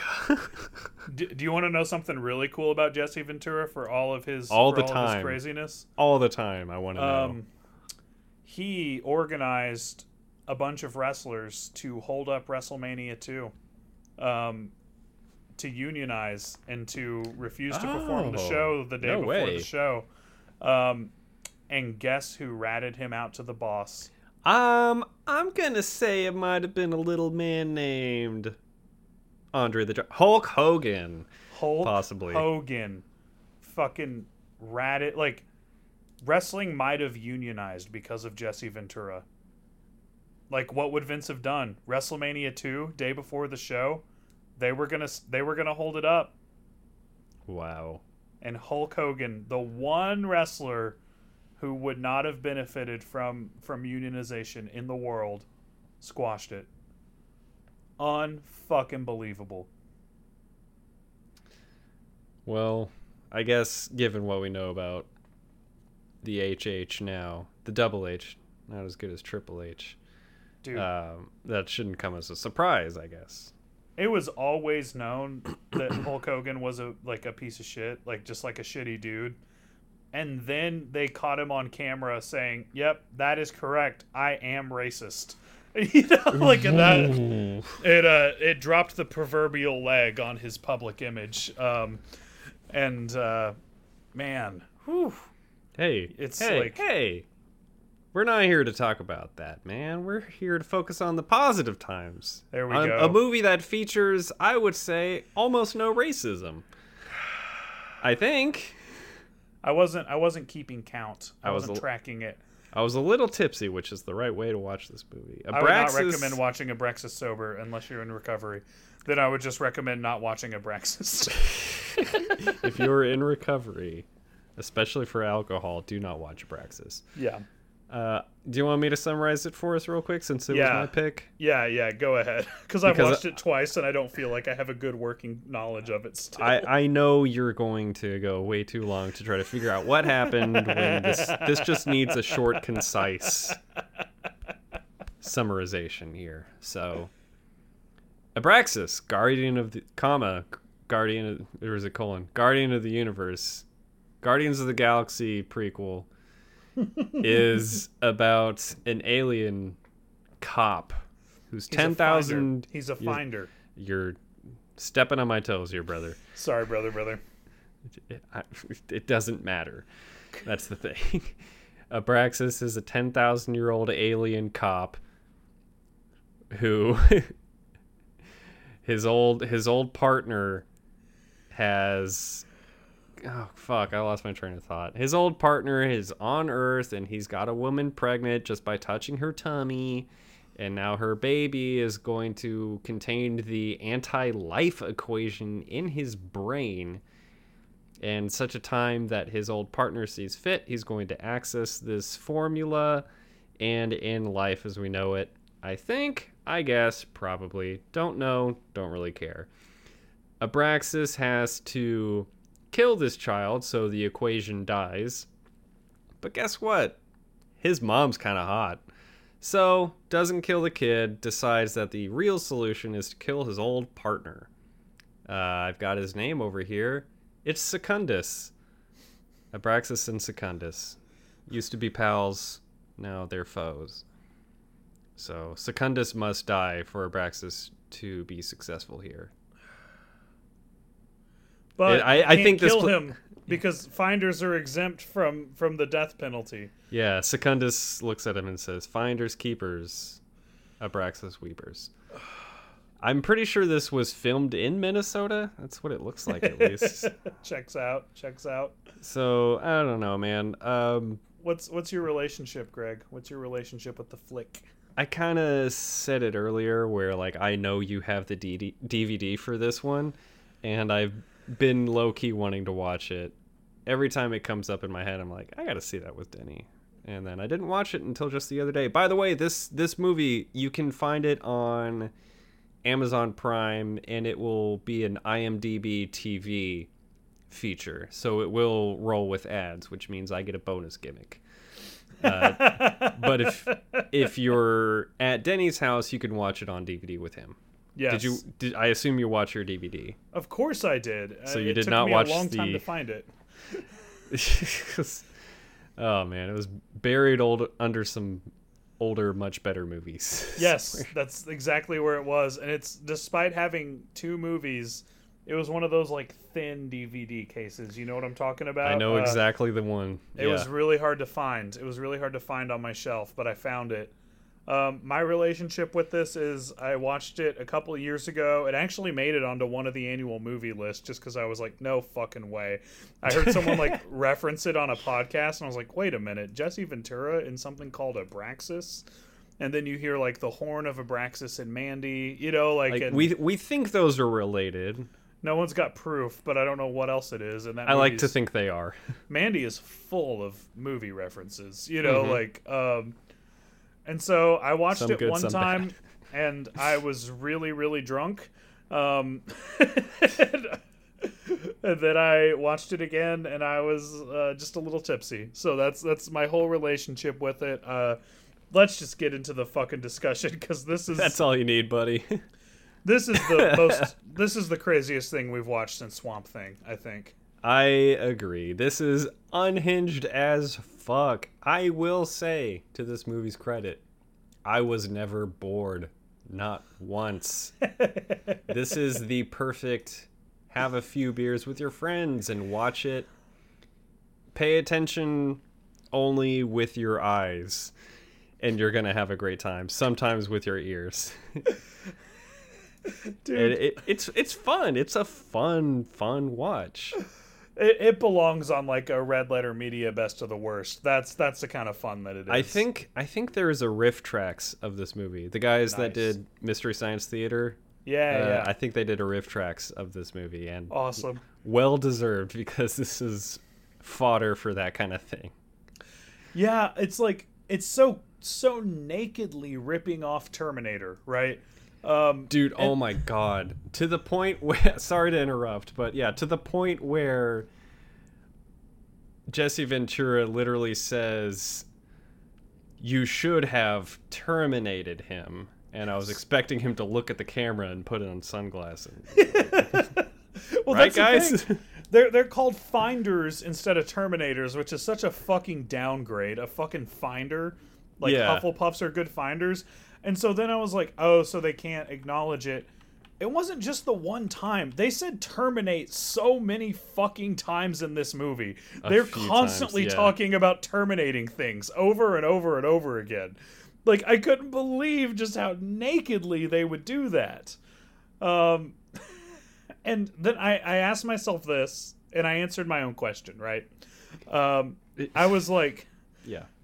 was there some sort of like culture war of people not believing in right and wrong in the 80s? Because there's so many of uh, this is 90, right? Or I don't remember. It's when 90. 90, 90, yeah. dot, yeah. well, there's so many like action movies where it's constantly like, "Don't you understand? You have to be a nihilist and indiscriminately kill people. It's the only way." And then the hero's like, "Not me. I still Yeah. believe in good and evil." And I like I asked myself, I was like, where did that come from? Like, was there some anti right and wrong movement? And then I realized it's Reagan era propaganda. Like that's what this is. It's like trying to convince you that all the deviants, you know, like all the all the people who aren't white men with with with side parts in suits and clean shaven faces that they're just like nah they don't be- baby faces right they Uh, don't they tying don't into believe the theme in here. Yeah. they don't believe in right and wrong.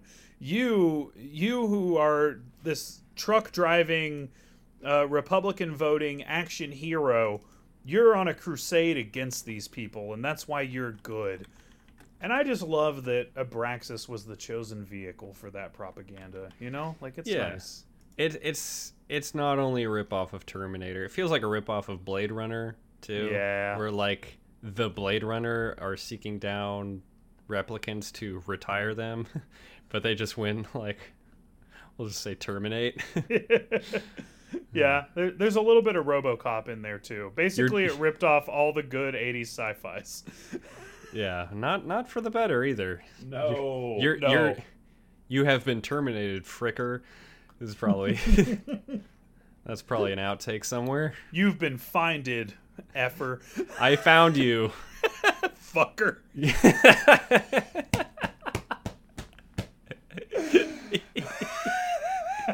oh man.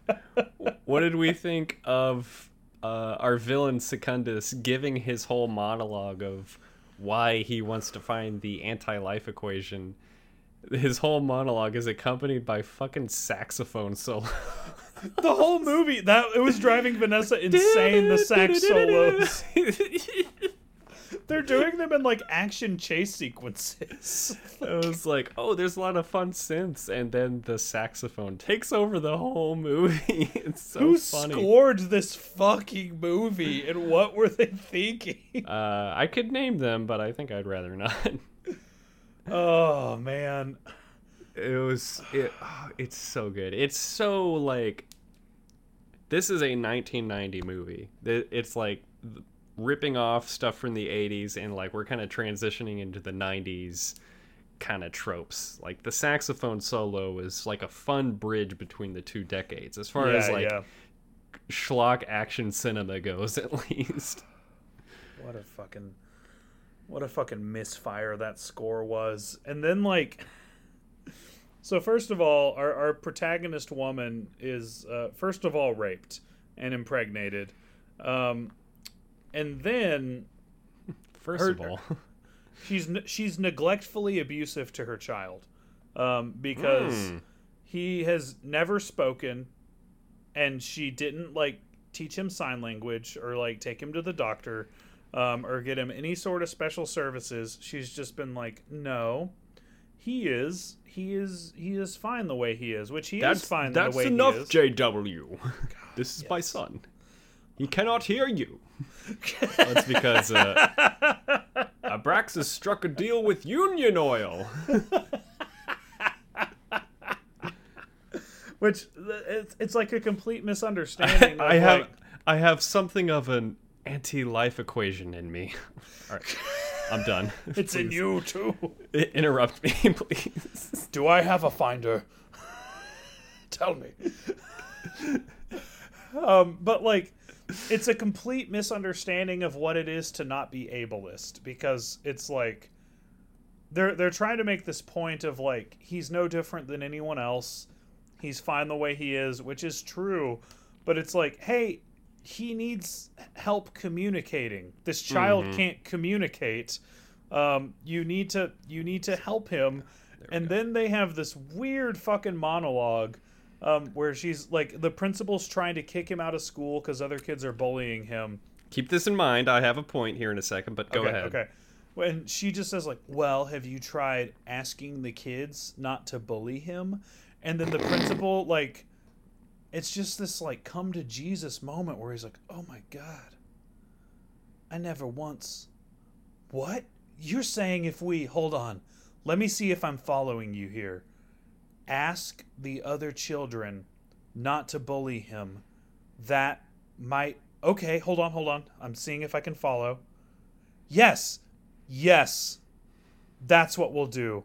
We'll ask the other children not to bully him.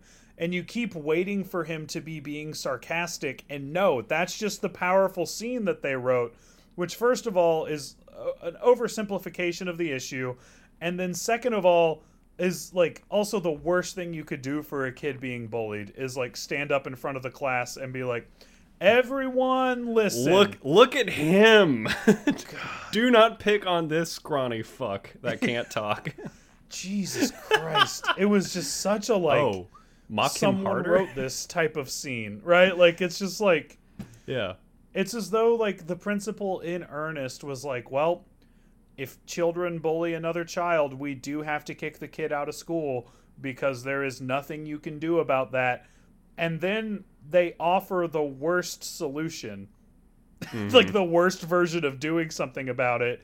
And they're just like, my God, she's a fucking revolutionary. Well, Look at this fucking hero with her common sense. Well, first of all, that principal was not played by Ernest, aka Oh. James Varney. I think it might have been a comedy bit because that principal was played by Jim Belushi. What? I didn't even That was- that that, that was, was- Jim Belushi. That was Jim Belushi, buddy. And guess what? He had an 18 month marriage with our lead actress.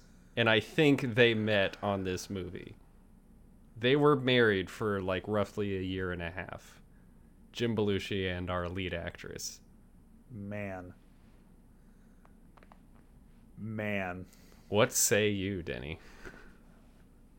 All I really know about Jim Belushi is that community always makes fun of him. And my dad always told me that it was like Hollywood's failed attempt to like capitalize on John Belushi's popularity after he passed away and it didn't work. Um, that's Mhm. that's all I really know about Jim Belushi. And that he Well, now you know one more thing. He was in Abraxas Guardian of the Universe. That makes sense because I do remember thinking that, like, for how stupid the scene was, I thought that the principal character was surprisingly committed to the role. Like, I was like, I can't imagine showing up and, like, trying to act through this scene, like, with this script. Like, really, Any- really anybody. giving it an honest try. And so that makes sense that it was actually a name actor who, like, had knowledge of the craft and showed up and did his best, you know. But uh, because Yeah. like I really, I was like, I was surprised at the level of effort for just how like, just unbelievably asinine that whole fucking scene was. Like it was so Yeah. fucking stupid. Like He, well, he was committing because he's trying to impress his soon-to-be wife, I guess. hey, I'll say this: if if if any part of that year and a half was happy for them, then it's probably the best thing that came out of this movie.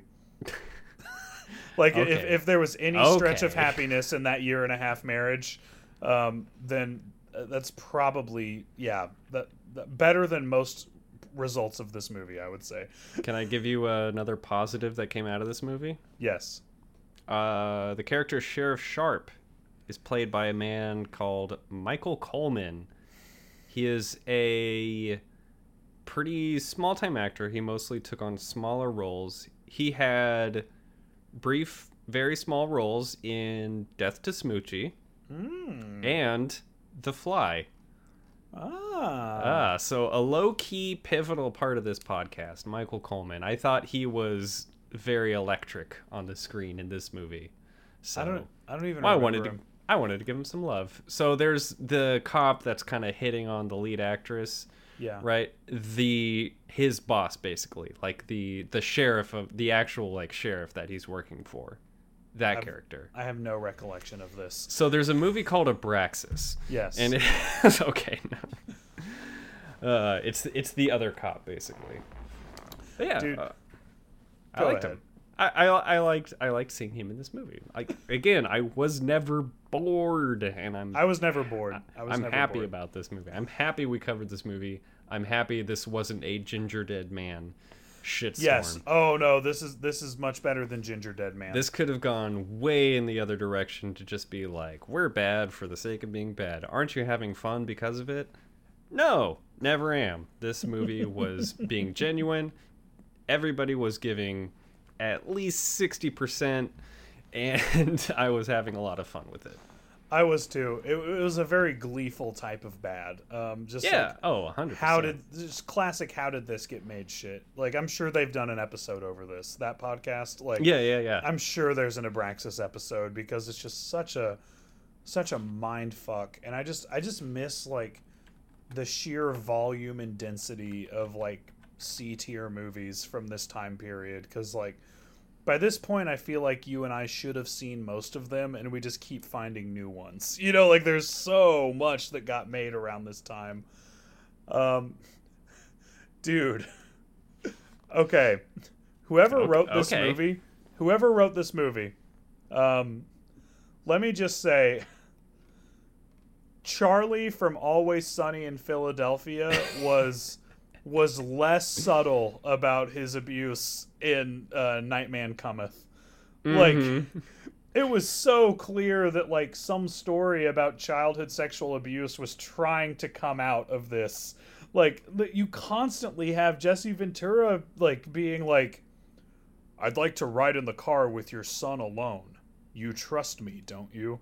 Like just like there was so much like Jesse Ventura trying to be alone with this kid in really uncomfortable situations like that that mm-hmm. fucking bedtime story when oh he's my God, clearly fluffed his chest hair and he's just sitting there in bed and it's like come sit on the bed with me. I'll tell you a story. Dude, there's so many like lines and moments where I'm like this is either like a sarcastic joke about the character not being aware that he's creepy or it's a very genuine like I'm trying to be friends with this young boy kind of moment and both felt wrong. yeah. it's Yeah. confusing and bad. yeah it was uh someone someone needs to go to therapy like Is it it Jesse? Is it whoever, Jesse? whoever wrote those scenes, uh, your your your trauma showing. like it's it's trying to get you to notice it.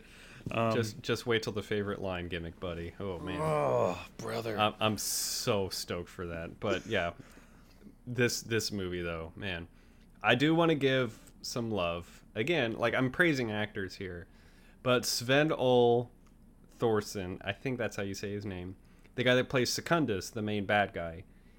He is electric. I Yeah. love every second that that guy is on the screen. he was awesome. Fan fucking tastic. My was- favorite thing. Oh, go ahead. Go ahead. He he was trying to channel Arnold a little too much for me, but but he was awesome. both both both lead actors were. Yes. But my favorite thing he did was the hot rod stunt where he like gets a dirt bike and like revs it up and he's not on the dirt bike but he's like spinning in a circle and revving up the back wheel and like kicking up rocks and dirt a scene from the fucking opening credits of hot rod was like an action moment in this movie. Yes. so fucking funny. Oh, dude, their their action scenes were so clearly uh, uh, unplanned and over budget, and like literally the chase scenes are like separate shots of them like running around in the woods alone. there were finally few enough people in this park for us to shoot this thing. but only these three seconds. oh my god, it was it was unbelievable how, how bad the the chase scenes were.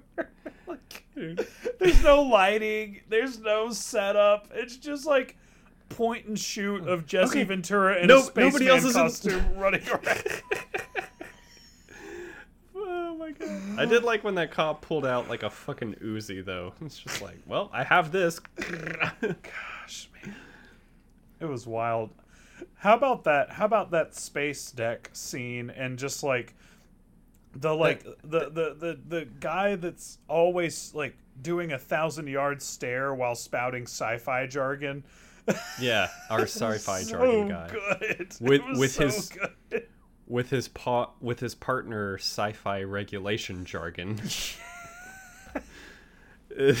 Those two were miserable as fuck and we were with them quite a bit.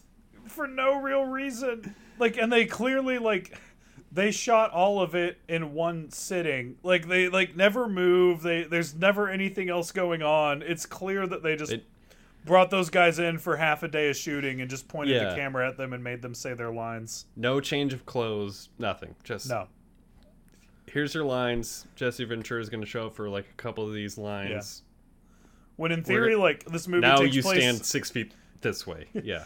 it takes place over five years, right? Like there's like five years between the beginning and the end, and they're like wearing the same clothes, standing in the exact same spots. to be fair, they're like aliens that are like borderline immortal. Like Abraxas is 10,000 years old. But they should have changed clothes. Yeah. Time was had not clearly passed on that Yeah.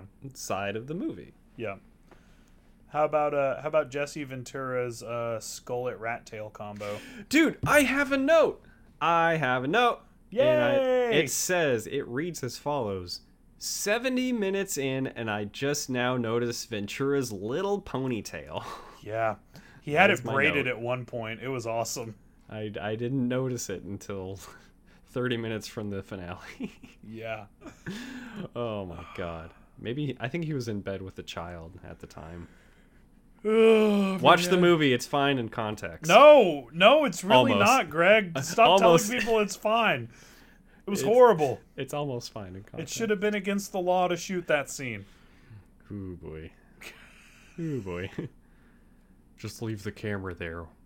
I prefer to shoot this scene alone. Man, the the line between Jesse Ventura and Buffalo Bill, both in your voice and in the portrayal in this movie, is real thin. Oh my god. I Would you terminate. fuck me? I terminate me hard. Would you find me? I'd I find me. me hard.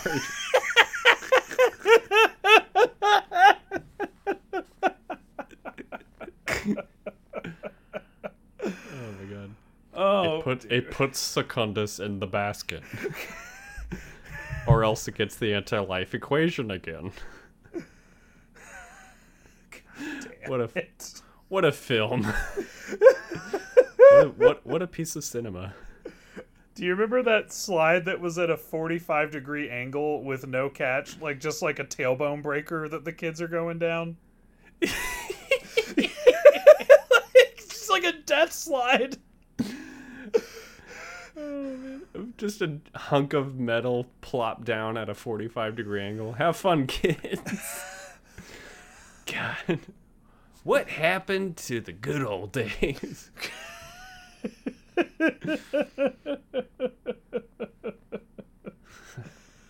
Uh, did you catch that the kid finally talked at the end? Yeah, like it felt like it wasn't built up enough that he talked, right? Yeah, it wasn't. But also, the I, th- I thought he talked before then too. Like I thought he had a line. I was like, "Oh, he just talked." Yeah, I felt like 30 minutes before that he said something. if he did, I missed it. Like the gimmick was that he wasn't talking because he knew the anti-life equation, so he knew that like he shouldn't speak to anyone, right? But I, I do think the words, like with how much Jesse Ventura uh, groomed this child in this movie, I thought his only line was really, really fitting. Me too. Now that's airtight storytelling right there. Danny, you you've cracked the code. Dude, it's so fun. Like, like what happened in that movie is not okay. No, it's not. No, it's bad. Bad, bad, bad, bad. It's it's such a fucking weird movie. Dude, I'm I'm out of notes, man. You ran me out of notes. I'm I out of like that you I like that you teed me up for so many of my notes. Yeah, I love I, I, I, love a good experience like this, man. when we're on the same frequency about a bad movie. It's a special moment on the podcast. One that we watched separately yeah, and we- like had completely different experiences with. Like it, it's kind of like jujitsu. Like we had almost the same experience on exactly the same wavelengths, yep, and we get to talk about it yep, for for people on the internet that want to hear about it. yep. I hope you all have seen Abraxas Guardian of the Universe. I again, never boring, always fun. It's- good it's- watch. Have a couple drinks though. best 199 I've ever spent in my life at Movie Trading Co. And it came with go. a, a C tier Mark Hamill movie that I haven't watched yet too. That'll be in another episode. Uh, best best free I ever spent at the uh, cost of ads. Uh, are we ready to get into gimmicks? I think it's about gimmick time. Yeah. Speaking of ads, like we do on this show, anytime a movie is uh, free to watch on IMDb TV, it is free to watch with ads. I will do the favorite moment of jarring capitalism, where a mo- the movie is interrupted by advertisements. The best one is still Frozen, but this one's still pretty good. Uh, so, like like Denny said, our lead actress is essentially raped and Oh, given a a baby doubt. that is given. She gives birth to the kid in within 24 hours. It's Yeah. a weird like I just watched Prometheus. It's kind of like that. So, uh, soon after our lead character, uh, female lead, has been impregnated by touch, I got an ad from Kohl's letting me know about a cool big sale that they're having on comfy bras. Ooh, Yeah, that's like, that's the algorithm. women. Get ready to feel like yourself right after the weird, touchy, kind of rapey scene. Which, speaking of women's issues, she took like oh, hmm she took being raped, being impregnated, and delivering a baby on the ground in stride. Like she's just up, walking, and ready to live her life right after it. Like unbelievable. Oh, yeah. What resilience she Like showed. five minutes after her boyfriend running away from like a scary guy that was like, "Well, I'm gonna kill you guys." He was like, "You're on your own," and she withstood all of that. Good for her. yeah. I'm glad. I hope she had a great time with Jim. That that was some Yas Queen moments. Um, that was some real some real boss girl girl boss Uh, moments. girl boss moments. I'm gonna start my own business. Coming up uh, next, Cinderella. Uh, What's what's your mark out moment? my favorite mark out moment. Oh, buddy, this is a great one. So this is where I fully buy into the movie itself, I guess. For in, in this case, there is uh, Secundus. He is chasing Abraxas, and Secundus comes across a group, of, a family that's on a camping trip, and it's uh, you know a mother and a father and like a older teenage son. And Secundus is like, "Give me the keys to your. I'll be back," etc. Yeah. The kid throws the keys to the RV into the campfire that they have built. Yeah. And Secundus is like, get the keys for me. And the keys have a keychain that says, Are we having fun yet? and then they pull out the keys with a stick. Secundus starts the RV and starts driving away, and Abraxas jumps. Jesse Ventura jumps on the windshield with a goofy ass fucking yes, face. Yes, yes. And my answer to the keychain became yes. That I am face on having- the windshield was insane. I'm having fun yet. Gosh, that that keychain was a great party down reference. Um, I I completely forgot about Jesse Ventura making that face. Vanessa and I laughed so hard at that. it was fucking great. Like, there's a lot of stuff we left out in our discussion here because I think people really should like have drinks with friends and watch this movie. Yes, If, yes. if you want us to be those friends, I will watch this again. I I'm own it. happy to watch it. come to my house or I'll bring it to yours. Just let me know. Yeah, just bring beers, please. Uh, Yes. Denny, what is your favorite markout moment for Abraxas, Guardian of the Universe? Dude, my markout moment, just because of how uncomfortable it was, it was pretty much the only thing I remembered. Uh, I've already talked about it. The How only thing I remembered from the first watch was that they hardcore ripped off Terminator, um, and that for some reason Which, which Jesse? Mc, Jesse Ventura is the whole time. That's the whole time they Mhm, ripped off mhm. Terminator. Um, for some reason, just with like a glorious mane of chest hair, Jesse Ventura is sitting in bed like trying to read a child a bedtime story and it's supposed to be f- sentimental. Um, that when it just I was waiting for it the whole movie, and then when it was there, I was like, it was like Stone Cold's music hitting. Like you know, I, I was marking out. Like I was like, oh, there it is. Oh my god, Oh my I, I was just wanted to make sure I didn't imagine this fucking horrible, uncomfortable scene. like it's there, it's there, it's awesome. Uh, instead of Stone Cold's music, it's a fucking saxophone solo. By God, could that be? That's a Abraxas' saxophone. He's here. He hasn't had his hair waxed except on the top of his head. Tenor saxus abraxas. Damn it.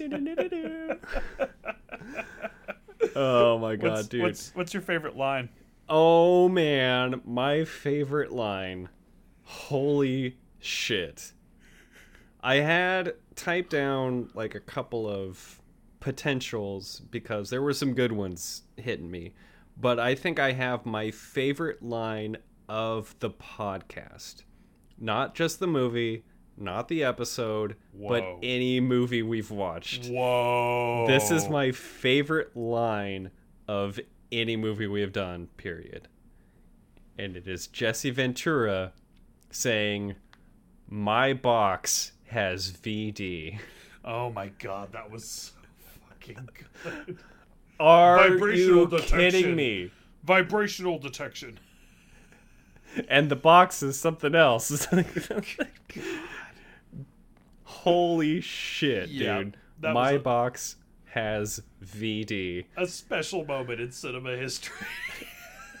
I could not believe it.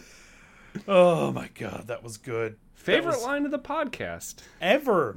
Ever. Remember that for the Grennies, brother. That might that I'm- might get this in the Hall of Fame. We- We might have a new award. Denny, what's your favorite line of Abraxas, comma, or colon, I don't know, Guardian of the Universe? I'm pretty sure it's comma. um, which I think actually is more grammatically correct because you're only supposed to do you're only supposed to do a colon if there's like a list that follows. Um, It, it is comma. Yeah, I'm looking at Yeah. uh, Criticker right now. I mean, it's not how It's we do, it's not how we do movie titles, but I actually do believe that is grammatically correct. Um, yeah, good on doesn't them. doesn't make it any less dumb looking. Um, Semicolon. My favorite ahead. line is uh, is the streams crossed because ripping off RoboCop, Terminator, and Blade Runner wasn't enough. And they also had Trek. to rip off Ghostbusters. Oh, there was some Star Trek, the holodeck stuff. Yeah, this was this was they had to rip off Ghostbusters too, extremely blatantly.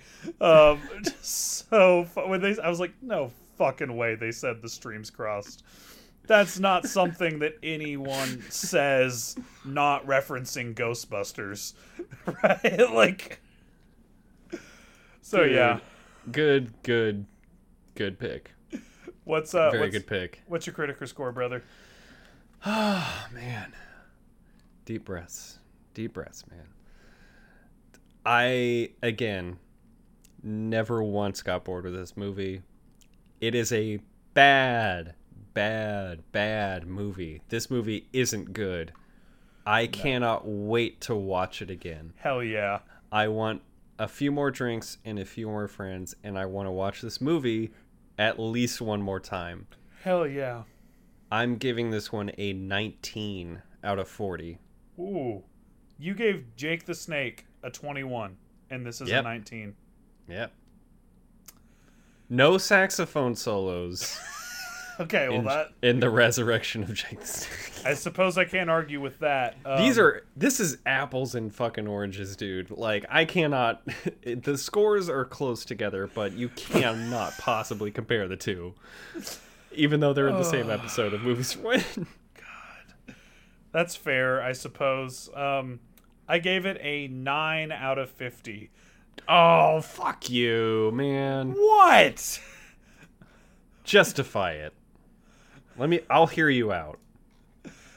I said it's bad. I admitted it's bad, but how much fun did you fucking have, man? Come on. I had a lot of fun. Yeah. That's, okay. But it, it's a fucking horrible movie. Okay. Yeah. So it gets a nine. But you enjoyed the shit out of it. I enjoyed the shit out of the experience of thinking it's horrible. I'll I'll take this. It is nine times better than Cats. Yes. Because Cats got a one on both of our scales. Infinitely so. Nine times better than Cats. Nine times better than Cats. Yes. It is also a bad movie, but It you is enjoyed so it like nine lives more. it is one of the like worst B movies I've ever seen. It's so bad. It's so bad, It's but I so can't wait bad. to watch it. But I can't wait to watch it again. Oh, dude, I'll watch it again anytime because it's actually fun. But that, you know, that's that's that's an ironic watch, brother. It my my ratings are not ironic. My ratings are serious. I take these ratings very seriously. I do take my ratings very seriously. It's something I put a lot of thought into. So This do is I, a but bad this is movie. so do I, but this is also a factor. We Sure. grade things. We th- we operate a little differently, We- but pretty damn different. we're on the same page. Just the numbers different. So you liked this? So who than- gives a shit? You liked this more than the Country Bears. One whole point more, Did I give Country Bears an 18? if I remember correctly. I might have to adjust my score for the Country Bears. No, I gave Country Bears a 25. Jesus, you're you're a pretty sick guy. No, I'm pretty cool. You are cool, a- but like I'm actually cool, nice, and awesome. So you are cool, nice, and awesome. I can't stay mad at you for your Country Bears Ah. ratings. I can't stay mad at you. no, you can't. Dude, I've honestly like this whole time I've been like putting out stuff on Craigslist. I've been like reaching out to people I know with military backgrounds. Yeah. I just can't find anyone to kill David Arquette. Well, it's kind of a fool's errand. Um, I would recommend. Uh, I do have a referral for you. It's a man. Yeah? Named, it's a man named Barry. Um, he he does this type of he does this type of 1099 work. Um, but I I really do truly believe I have it on good authority that you cannot kill David Arquette. And you are the king of Seamless Edis Mountain. Shut the fuck up. All right, what a good show, man. I love Barry. Barry's Uh, so good. All right, uh, you cannot kill David Arquette. You heard it in the song, and now you've seen it on the big screen. It's a documentary, Yeah, buddy. I I've summarized the first two. Uh, you cannot kill David Arquette is another documentary that we accidentally said earlier is on Hulu. So if you've got Hulu, you can watch this. It's a 2020 documentary that um, our uh, friend of the show Adam was apparently since the beginning of the podcast suggesting that we watch. So I actually told him to watch this a couple of years ago. oh no um, way yeah, uh, like uh, when it was new I guess Well, yeah, he, he's a big Yeah. wrestling fan too, and I I watched it and I was like, dude, like A- Adam's not a big movie guy. He's he's a big wrestling guy and a big golf guy. Um, so we'll we'll we'll invite him back for whenever we do Happy We do the- Gilmore, the greatest Caddyshack, game? And, Oh, yeah. okay. um, yeah, no, but I, I told him I was like, dude, you've you've just got to see this, and so I, I don't think he's watched it yet, and I think this was gonna be his excuse to watch it.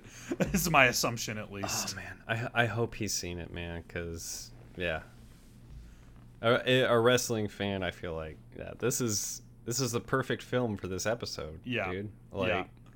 Oh, it's so perfect, and it. We'll get into how it. The it, the documentary captures a lot of the spirit of professional wrestling. Mm-hmm. Um, and- I've got a couple notes on that too. Yeah, am I doing the summary? yeah. Uh, I did the first two. Cool. Uh, do a quick. I know it's not going to be quick, but I'm gonna. I'm gonna try. I'm gonna it. try to make it quick. Uh, uh, so David Arquette is a, a very famous Hollywood actor um, who infamously uh, won the WCW championship in a publicity stunt uh, in I want to say 2000. Yeah, 2000.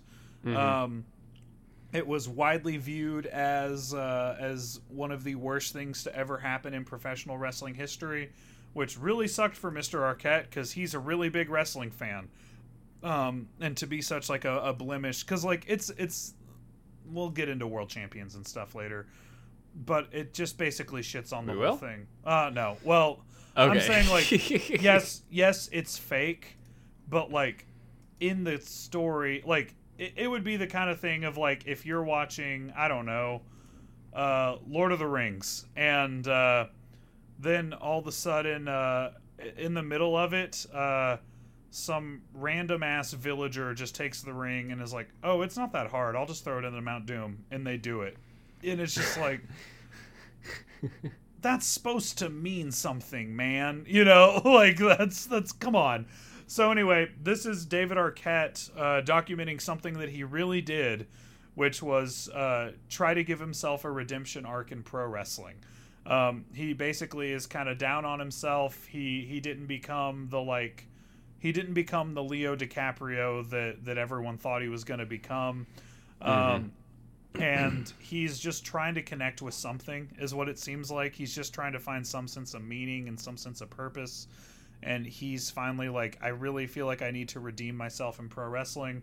Um, so we see him basically go on escapades and run the whole gamut of, of pro wrestling um, he he uh, does some really horrible backyard wrestling does some training with diamond dallas page uh, hey, he's goes, back. Yeah, the wrestling's Jesus, man. He is he's saved so many people in this business. Um, and uh, goes to Mexico and learns how to do some lucha stuff. Then does some real ass training with all elite wrestling superstar Pretty Peter Avalon.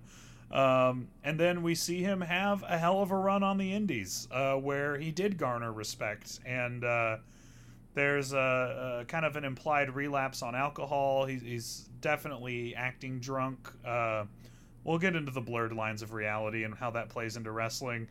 Uh, but then they, they pay it off in just a beautifully climactic scene uh, where, man, he finally gets to have his uh, his his version of Macho Man and Miss Elizabeth that he always wanted, and mm. and I just sat there and cried and cried and cried. Um, it was so fucking beautiful, man. So uh, yeah, Greg, what's your relationship with this movie? I had never heard of this movie. Of course, this has only you know been out for a couple of years. I feel like I've heard of David Arquette winning the WCW championship at some point. Yeah. Like I I it, as somebody that doesn't know jack shit about professional wrestling or any of the storylines, I feel like I've heard of this happening. Yeah. And it's, you know, whoever I heard it from definitely did say it was the worst thing to happen to professional wrestling mm-hmm. like ever. So yeah, uh, like that's that's pretty much it. How, how about you? Um, yeah, I mean, I, I saw the movie like literally as soon as it came out. I didn't. I knew David Arquette was doing uh was doing an indie run, and like that that made headlines. I'd seen some of his stuff. I thought it was really fucking cool. I had no idea they were making a movie about it, and I saw some post on Reddit. It was during uh, the 2020 quarantine, um, mm-hmm. and they're like, "Hey, guess what's streaming? Everyone should watch this." And I like literally stopped what I was doing and put it on immediately. I think like Vanessa and I had just watched a movie, um, and we v- Vanessa doesn't like to do a lot of back to back movies. She doesn't. She likes to take a break. She doesn't want to watch TV all day.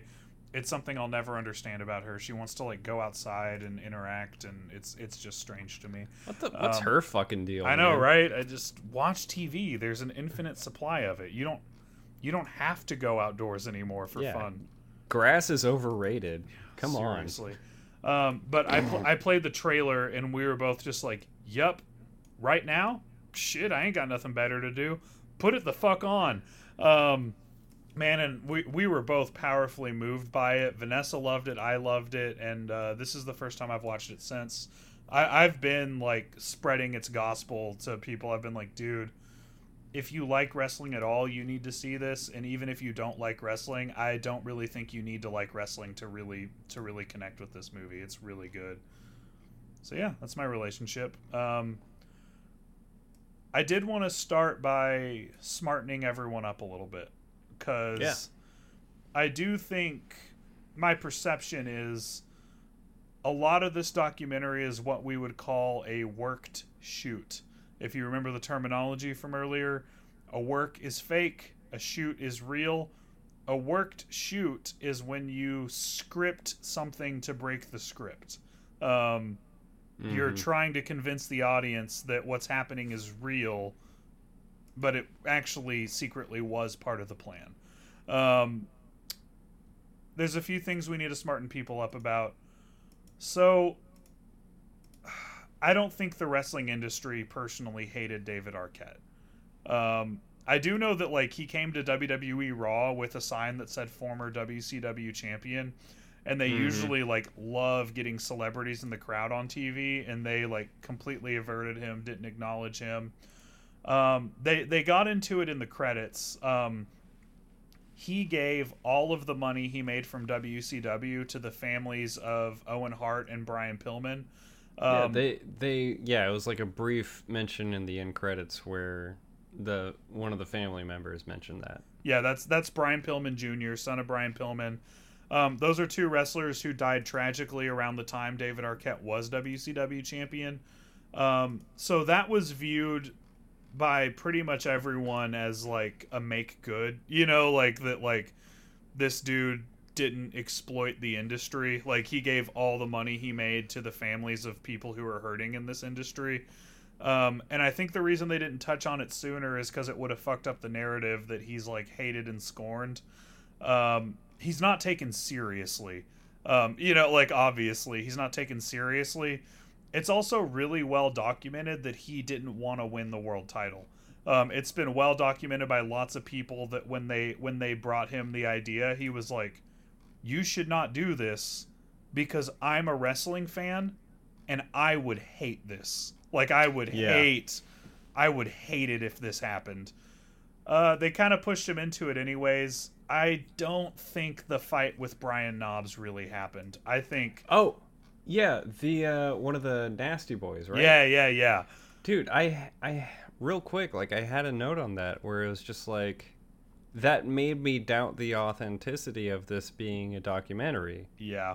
It was just like this felt like a scripted thing, and now I'm waiting for the punchline of this documentary to be like, this was all kind of like a joke. Not maybe not like a joke, but just like played up piece of drama that I- didn't actually happen. I, I think in the true spirit of what makes wrestling really great is the times when reality and the story blur. You know, like when they when they use real things and they sex them up a little bit.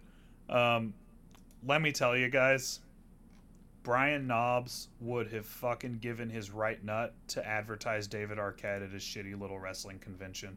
Mhm. Like I like I, I hate to ruin the illusion, but like, um, uh, um, I I do think I don't think this is like a completely fake documentary, but I do think a lot of elements like that are kind of played up. I do think they definitely portrayed David Arquette as as more washed up than he actually is. I mean, I don't know the guy, but like they made it seem like he's like completely unable to get acting work and that's certainly not true. You know, like Mm. he he gets work, right? Like um all that goes to say he, he was not respected by wrestling fans or the wrestling industry and he he earned the respect. Um he earned the respect from this indie run that he did. I don't think anybody like wanted to kill the guy. Like he was pretty much viewed as like an outsider who respected the industry and did the right thing with his money. You know, like more more than Mhm. he had to. Um, And yeah. So everyone was basically like, "Damn, that was a mistake," and then kind of moved on. well, I, I don't think anyone blamed David Arquette for it. Okay, yeah. I think they blamed Vince Russo, who was on there. Uh, he he booked it right. Like, um, people blamed Vince Russo, and Vince Russo actually is hated not just for that, but for a million decisions like it um, that he made as as a writer and a booker, um, and also just comes across as a general like jackass. Um, like, um, I I think people hated WCW management and creative for doing it. I don't. Uh, not a lot of people, in my knowledge, at least, had like this personal animosity towards David Arquette because everyone knew it's not like he walked in there and said, "Put the title on me, or I'm not promoting the movie." You know, like it was pretty well known that that he was a big fan, and they told him to do it, and it's like DDP said, like, would you say no?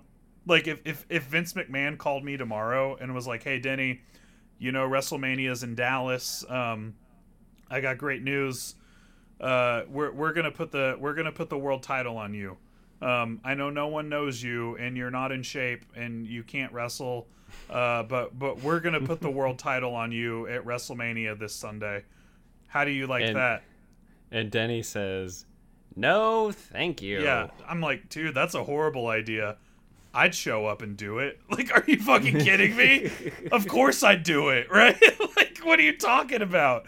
I hope anyone would do it, right? Like, um, so yeah, I, I, I do think it really the documentary played up the vitriol that the wrestling community has towards David Arquette as a human because I the narrative really doesn't blame him. It blames Eric Bischoff and Vince Russo, who who ran WCW for for doing something so dumb. It's always been pretty well known that Arquette's a huge fan.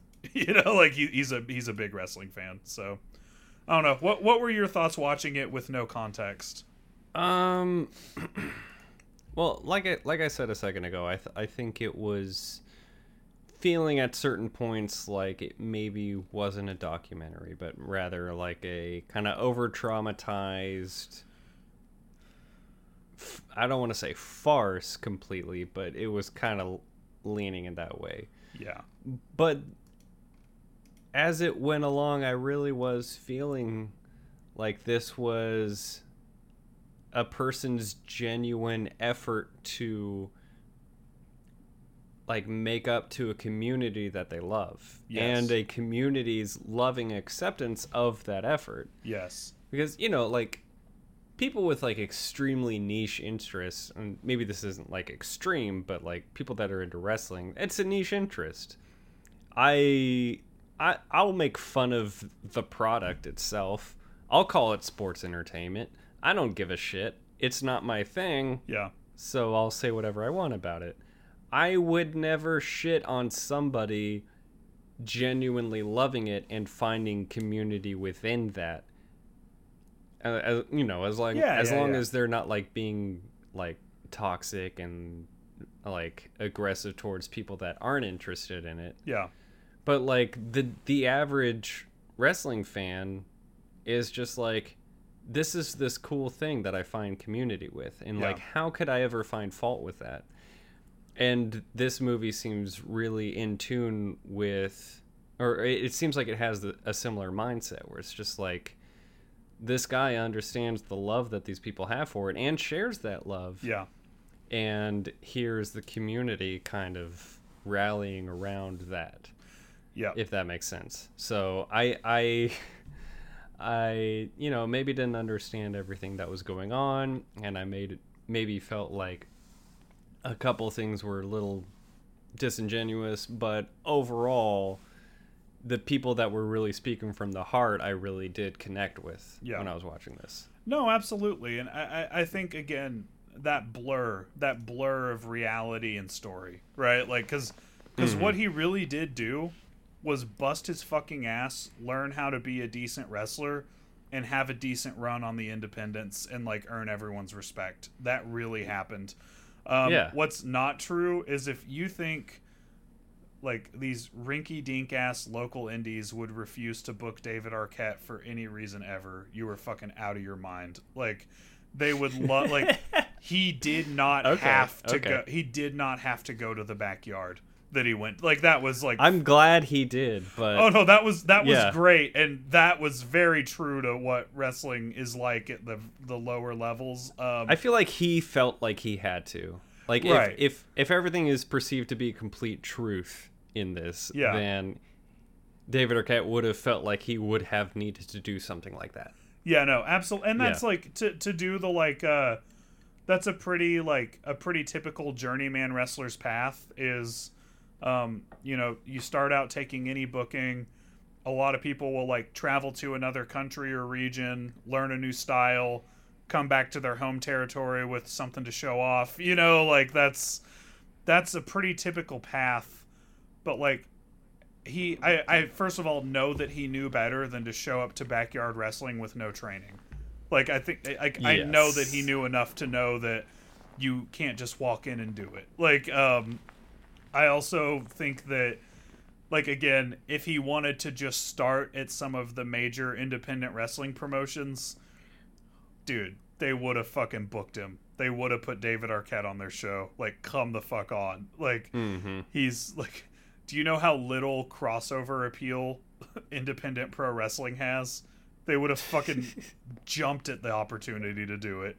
Um, but I think again, this it's I, I I don't even view it as insulting that I think it wasn't a 100% documentary in that sense is because like I look at it and like he's inspired us to have the conversation that people had about wrestling for decades of like okay, but like is some of it real? You know, like we know that like not all of it's real, but like what about the title match? The championship's real. You know, like his his movie captured the old school kayfabe. You know, like it, it really did, and Mm-hmm. and here we are debating like people would debate about wrestling being real before they just like jumped the shark and parted with all subterfuge of a legitimate competition and then it was like dude anyone who thinks this is real like doesn't know what a fight looks like or doesn't understand how physics work like mortal kombat looks more realistic than some of that shit like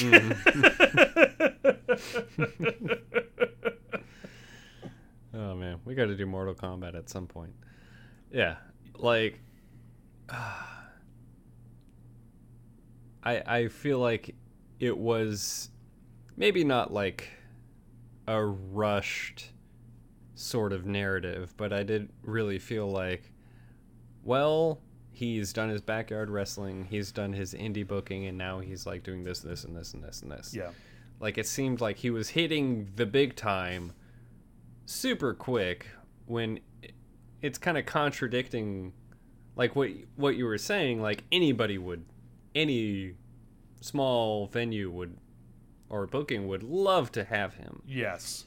And it's like with that knowledge it kind of follows a sensible path the way this movie actually plays out. But the way it's being portrayed is like he's really like er like getting the chops and like going through the grind of it all and like really earning his place. But it's just like yeah i did this one thing once and then i did this other thing once and now i'm 35 steps ahead of somebody that has been doing this for three years. Yeah. That's what it kind of felt like. yeah yeah it was just like he felt like he had a huge leg up on people, and that wasn't properly presented here. yeah yeah yeah we didn't we didn't see the journey we, we really didn't Yeah. we saw him We were given glimpses of other people's journeys as if he was along that same journey. yeah Yeah. Well, and then like you know, even stuff like the training, and I get like you know, it's ninety minutes. I'm sure there's a lot of this on the cutting room floor, right? Like I'm sure they Oh, got a lot sure. more footage than they used, but like we see him go from out of shape to having a six pack in with no no transition, right? Like Yeah, they're just like, whoa, it's- you trained? Yeah, I trained. Yeah, like It's kind of a shock when you see him like with his shirt off. I I think it's the part where he's getting like a spray tan. Yeah. Right. And you're just like, oh shit, he kind of got cut. yeah, like he's he's kind of ripped compared to like where I saw him at the beginning of this whole thing. Yeah. Like it like as a viewer that was watching this whole transition and experience, I'm kind of surprised that he got to this point yeah, because it feels very sudden. yeah. Yep. I No, hit the microphone. I'm sorry. It, it just jumped out of nowhere, man. Um, and again, it's like, uh, for all the stuff there was to cover, I don't think we really needed like a lot of David Arquette workout montages. But also, like that's that that is part of him paying the price of admission, right? Is getting in ring shape. Um, and also, like you could have given us like a montage, you know, like just just a quick one. Um, yeah. there's two things that are real that I really wanted to talk about. Two things that are 100% Um, real. Some luchador stuff. No, but we can talk about the luchador stuff. Okay. Yeah. What are your What are your two things though? One is live footage of a fucking ketamine treatment. Jesus Christ. Oh my god. Yeah. I was. I kind of wanted to ask you about that either on here or off the air. So, ketamine is a horse drug. Um, basically, ketamine treatments are for really, really, really, really resilient depression.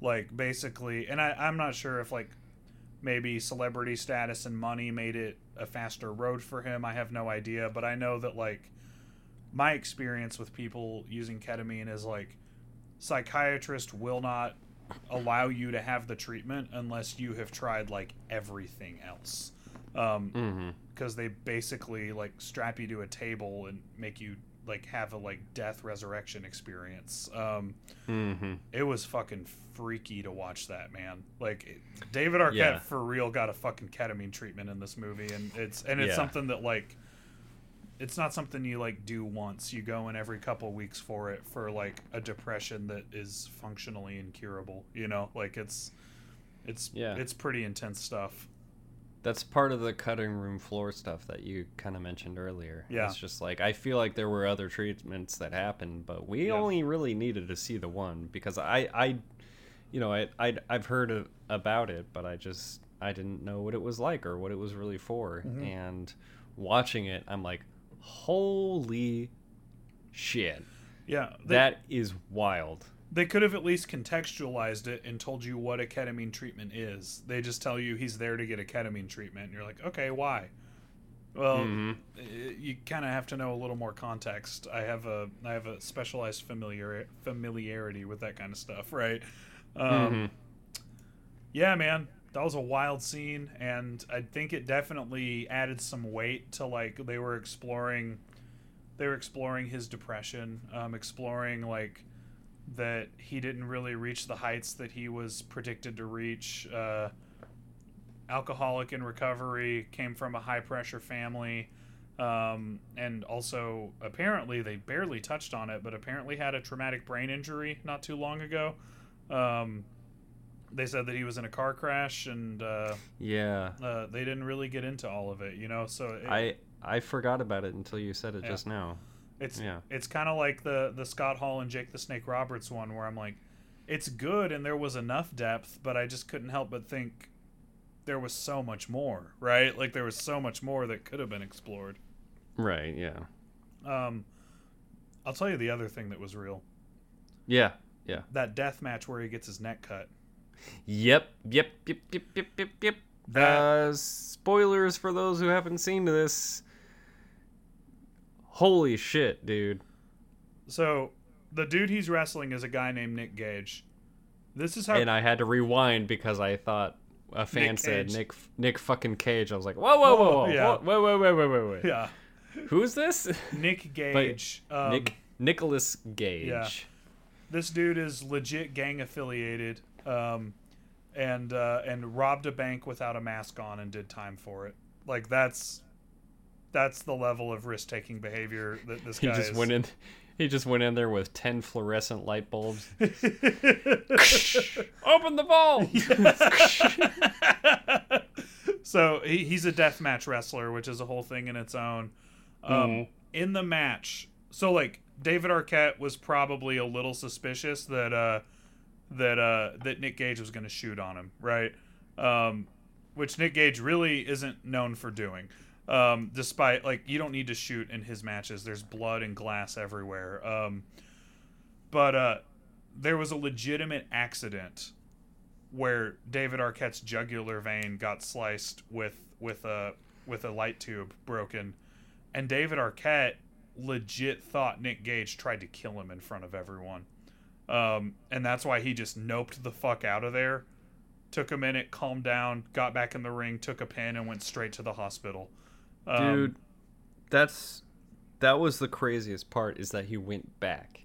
that's a wrestling. Because he's thing. like- yeah, As soon as it happened, he turned around, he gives him a look, and then he's like really tightly cutting off like that part of his neck. He's like gripping the side of his neck yeah, and just looking at him like, "What the fuck did you just do?" yeah, and he's like he leaves he leaves the ring looks at his hand starts making his way towards like the changing room or the exit and then just kind of like makes his way back finishes it properly and then gets the fuck to the hospital yeah.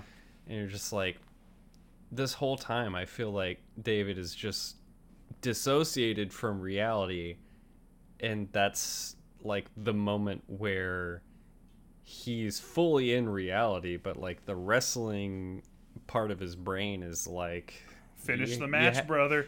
you have it the show must go on etc And it's like he's sitting there with an freaky- open it's, jugular vein. it's freaky to watch because like the camera gets in on it pretty tight Yeah. in the hospital and like as soon as he takes his hands off you see the wound and you're like oh that is kind of bad and then the most blood you've ever seen comes out of it and you're like Yeah. oh fuck Yeah. and then it cuts to black and it kind of carries the story later That was a fucking shoot, and it was a whole thing that like Arquette really thought that that was an attempt on his life. Crazy. I- I I don't think the documentary said that he thought that way, unfortunately. Yeah, I mean, like, I don't think he gave an interview on it or any, but like, the the reports coming out from uh, people who have sources, like the the small number of people who were actually reputable wrestling journalists. Um, that that was the story that broke was that he was like absolutely fucking not. This man's trying to kill me for real. Um, man, and then after not a ton of coercion, just got back in the fucking rig with him like a goddamn madman. Dude, It's, it's shit. insane. Holy fucking shit. Oh, man. That was, it's a crazy documentary, man. It, it's a crazy story and I don't think anyone really knows for sure the extent of how much of it is a documentary and how much of it is uh is kayfabe, so to speak. Hmm The lucha stuff Um, was fun. Go ahead.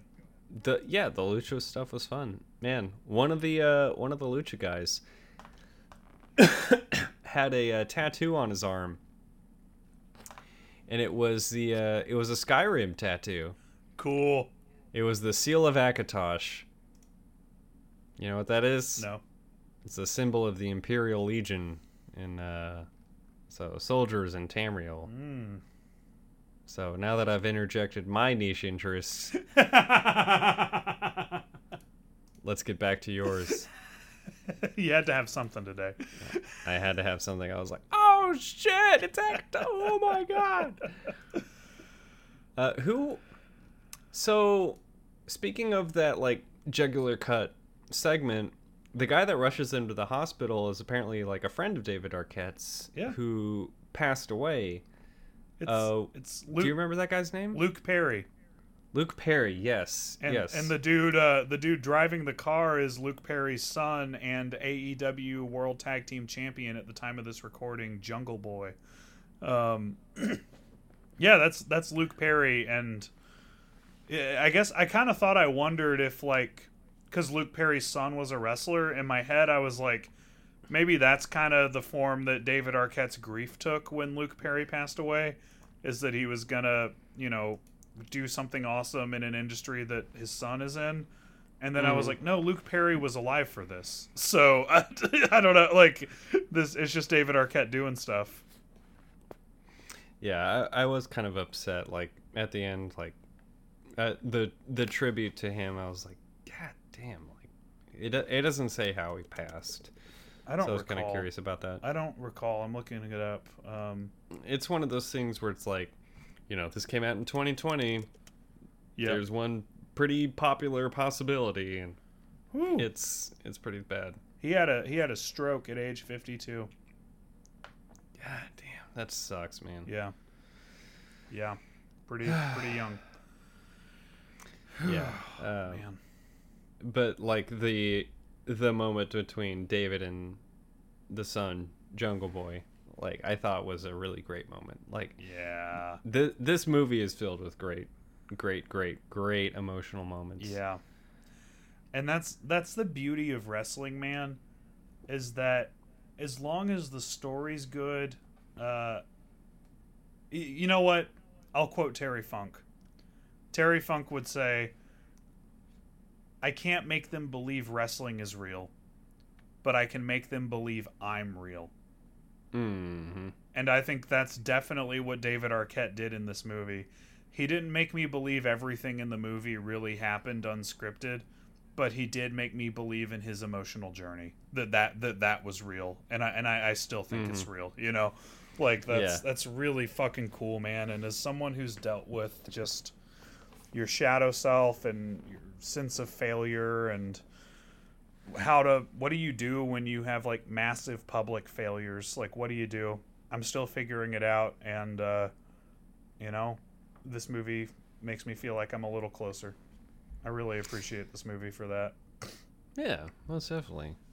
Uh, like one of those moments was like him getting the luchador mask, which I thought, oh.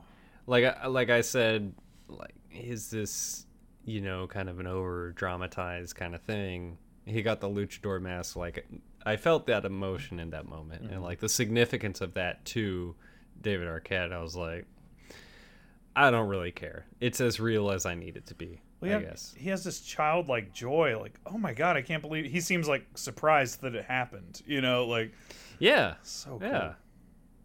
No, it's great. Uh, this movie had a lot of moments, man. Yeah, man. Uh, RJ City calling him out for bringing down the movie Muppets in Space in one of the all-time greatest deep cut wrestling insults I've ever seen. that's that's I very on brand for rj city I haven't seen a lot of wrestling promos, but I I gotta say that might be the best one.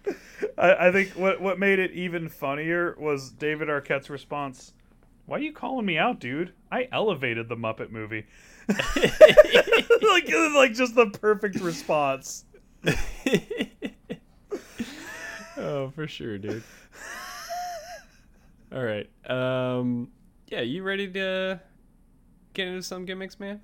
Um yes, oh wait, one more thing. One more thing I wanted to touch on before gimmicks. Yeah. Um they didn't narrate this, but there was a full circle moment. Um do you remember Booker T holding up circle. Booker T holding up his hand after he beat uh, Mr. Anderson? Yeah. um to me that was like really cool full circle because when Squared circle. when i know when david arquette was the uh was the wcw champion booker t is one of the guys that was in the top position at that time and maybe maybe you could make an argument that david arquette took a spot that would have been his at that time um I I think Booker T recovered from it just fine and went on to have a fantastic career. But like all that goes to say it was really cool to see someone who would have been in the WCW title picture um, endorsing him in some of the final moments of the movie. You know, like that was that was good storytelling. Yeah. That was good to see. Yep. And like the only other thing I guess I had was we got Diamond Dallas Page back again. DDP. Man, he's awesome, He's dude. so good. And it's like between this and the resurrection of Jake the Snake, that's the last guy I ever want to piss off or offend. Yeah. Like he's a serious ass guy that like will love you to the ends of the earth, but mm, don't cross him Again, kind of guy. it's the being In nice a very nice way. Well, but yeah. being nice and being kind are not the same thing. That's a Brene Brown thing because sometimes telling people hard truths is kind because they need to hear it, even if it's not nice, right? Like, DDP is kind, and dude, like, I'm telling you, the work that that man has done in and out of the wrestling industry, like, he is he has taught disabled veterans how to walk again with a yoga system that he made up. like this dude spent his fucking 20s being a club promoter in Miami, like smoking cigars on the beach. And this is where his life has gone. And dude, like, just he has helped so many people just not only get their bodies healed, but get their lives healed. Uh, he, he's he's a fucking saint. DDP is the man. I love him so much. yeah. I would absolutely love to meet that guy. I might meet him this Friday. We'll see. I don't know if I want to. Oh, brother, I hope so. uh, yeah, I I think if you did, you would have a mark out moment. oh, But Denny- big time. What is your favorite mark out moment for "You Cannot Kill David Arquette"? Oh man, there were there were two. I've got I've got three that really popped me. Um, one was just simply Jungle Sage DDP. that's like absolutely that's absolutely how that man should be portrayed as like a mysterious source of wisdom in the jungle. like that was awesome. Terrific. Yeah. Um, on that note, it was also uh, David Arquette hitting the Diamond Cutter while he was wearing Ghostface tights. Um, the Diamond Cutter's DDP's finisher. He was wearing Sure. he was wearing Ghostface tights from Scream. There was just something so awesome about that. Um, but bigger than anything, mountain lucha screams when they all just go to the peak of a mountain and scream into the sky after he Mhm. finishes his lucha training. I was just like, this is so fucking cool. this is awesome. What about you? What's your mark out moment? I think mine was with those backyard wrestlers. Mm-hmm. It was like David Arquette's not gonna make a fucking dime off this thing, Yeah. and these guys are giving it their all, and they're going so hard that they break the ring. They've got to disassemble the entire ring and like put tires under the broken spot and like other support. It's just like, god damn, these guys are committed and they're going so hard that they broke the floor Yeah. for like five people. Yeah. I was like, okay, yeah, he's really getting his licks. You know, like he's he's getting in it. dude that's that's wrestling like again everyone like when i when i briefly wrestled i always thought it was kind of sad when when guys needed to pretend it was more than it was you know like they would need to pretend they were Ric Flair in the 80s because they worked a small indies show and it'd be like guys we got 30 people to pay to watch us wrestle and let's be honest we would have done it for no one. Like we, we didn't do it for an audience. We did it because we wanted to do it. Mm-hmm. that's cool.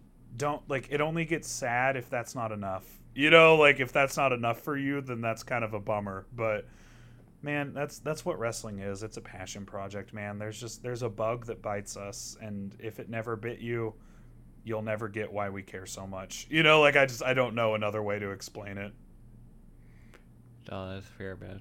The bug has avoided me, unfortunately. oh, it's a bummer Um, Denny, what is your favorite line from this feature? Dude, I popped so hard for the delivery. First of all, because he was saying it to MJF, who was like the most the most hated heel in the business. Um, but MJF's in the ring, being like, uh, uh, talking about how he's the champ, and then you hear a fan scream, "Anyone can be champion!" And then they pan over, and it was David Arquette that yelled it, which was just like such funny self awareness to me. I laughed so hard at that, like that. Like if you heard that, it would seem like a pretty weak heckle. And then you look over at who said it, and you're like, "Hey, he's the proof that anyone can be champ." you know, it was awesome. And, and it came at the perfect time in the movie. yeah, too. yeah, Um, I got, I gave mine to. So D- David's got a few siblings. One of them is a uh, previously, recently mentioned Dream Warrior, Patricia Arquette. yeah. She also won an Oscar, but whatever. Um, but her other, his other sister, Rosanna Arquette, was just kind of like, kind of on his upswing, like as he's kind of, David is kind of figuring things out. Yeah. Rosanna says, "What is it? Is it circus? What is it? Showing your strength? What is it? Like the wrestling thing? I still don't understand it really." He's passionate about it, so you just send good vibes and know that he's going to be okay. And, you know, I feel like that was a great acceptance from his family and also kind of echoed my sentiment towards wrestling. Yeah. Like I don't I don't get it. I didn't grow up on it. I don't understand the motivation behind the people that do it, but I see it and I appreciate it and I send good vibes their way. You know, I trust you guys are doing what you love and I hope you get everything out of it that you're looking to get out of it. As a wrestling fan, that's all I'd ever want to hear from someone who doesn't get it, brother. Because we get made fun of a lot. Um, it used to be like telling people you were a sex offender to like tell them you were a wrestling fan. Like, Eh, maybe, maybe not quite, not, but yeah, dude, sure. not quite, but like everyone would like be like, ugh, ugh. Oh, okay. mock you to your face for liking it. It's it's it's cool that uh, culture's changing around it because it's cool as shit. I appreciate the acceptance. Hell yeah, man.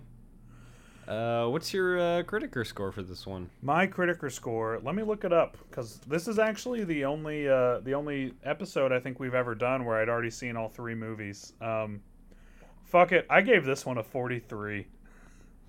it, might be a little high by your metric, but uh, I thought it was really well done and a really powerful story. Um, I might be blinded by my own investment in it, and I don't care. Um, I'm I'm not a big movie crier, and dude, I wept. Like I just I, I just I relate so powerfully to the sense of public failure and the idea that you could find a way to come to terms with it.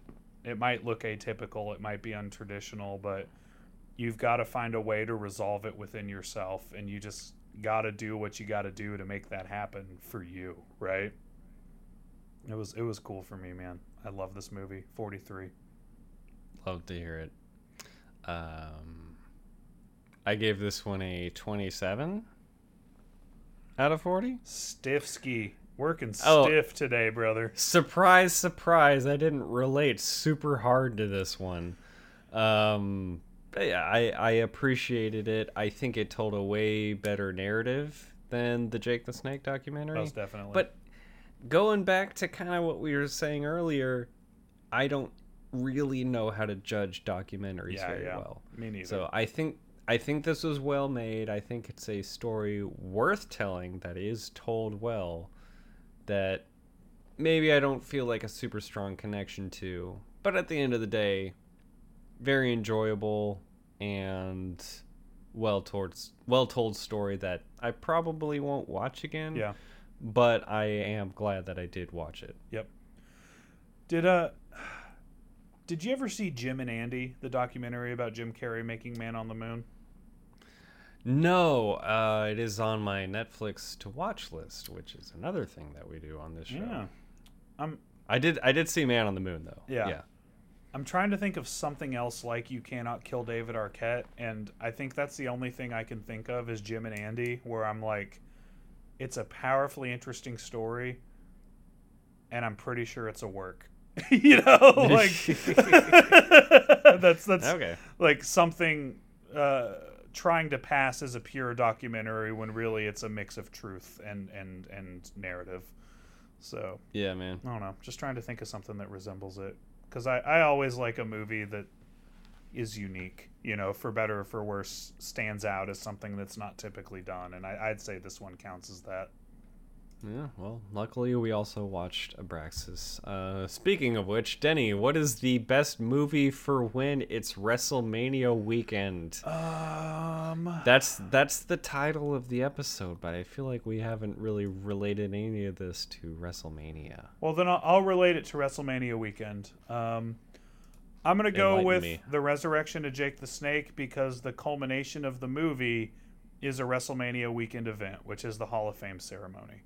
Um, Okay. That's that'll happen on Friday night in Dallas, uh, and so that that's why I, I, I do like the resurrection of David Arquette more. But for WrestleMania weekend, I think I would go with the, the emotional build up and the reverence of uh, of of uh, of the Hall of Fame ceremony type stuff with Jake the Snake and Scott Hall. Nah, that's a good pick, man. What's your pick? I hadn't really picked a winner. I I do have two choices here because WrestleMania is in Dallas and two of these movies did have a guy with Dallas in his name in them. Oh shit! David Arquette the David Arquette one did have a lot more cute dogs Yes, in it. True. That was a great dog documentary. And a Skyrim tattoo. Mhm. But Resurrection of Jake the Snake, I feel like had a, maybe a little bit more emotional impact. Mhm. It's hard to relate Abraxas to WrestleMania 38. Yeah. So I don't. Jesse I don't really Ventura's like been out of the business for a long ass time. But god damn, I would watch that movie again. Yeah. Like I don't think I would watch these other two again. Yeah, yeah, yeah. I'd watch them So- all again. I did watch them all again, and I'll watch them all again soon. I'm at a weird crossroads, man. But uh You you said Jake the Snake, right? Yeah. I think I'll go ahead and agree with you because of what you said about the Hall of Fame thing. Like again, this isn't something that I have a whole lot of understanding of. So you saying like kind of one of the big events of WrestleMania is the Hall of Fame induction ceremony. So I'll I'll say Jake the Snake because I think that's a that would be a pivotal Hall of Fame induction Hell yeah. story kind of. Yeah. So I'll I'll agree with you there. Cool, brother, brother. That is the audience. The audience pick wins again. Yay! Good job, everyone. Way to go, audience. You're crushing it. We are one with the people. Ah, speaking of the audience, guys, you can rate this podcast on Spotify. Do it. Um, five stars is the most you can do, and I think we deserve it for the music alone. And if the content is maybe a four out of ten, four out of five, just eh, you know, go ahead and round it up. Whatever. Give it that five ski. Give it a Dave Meltzer five star review. That's we rate the movies fans. honestly. I shut up. The this is the episode to not shut you up. I'm sorry. I don't want to influence the score. I do. you Give us a five star review.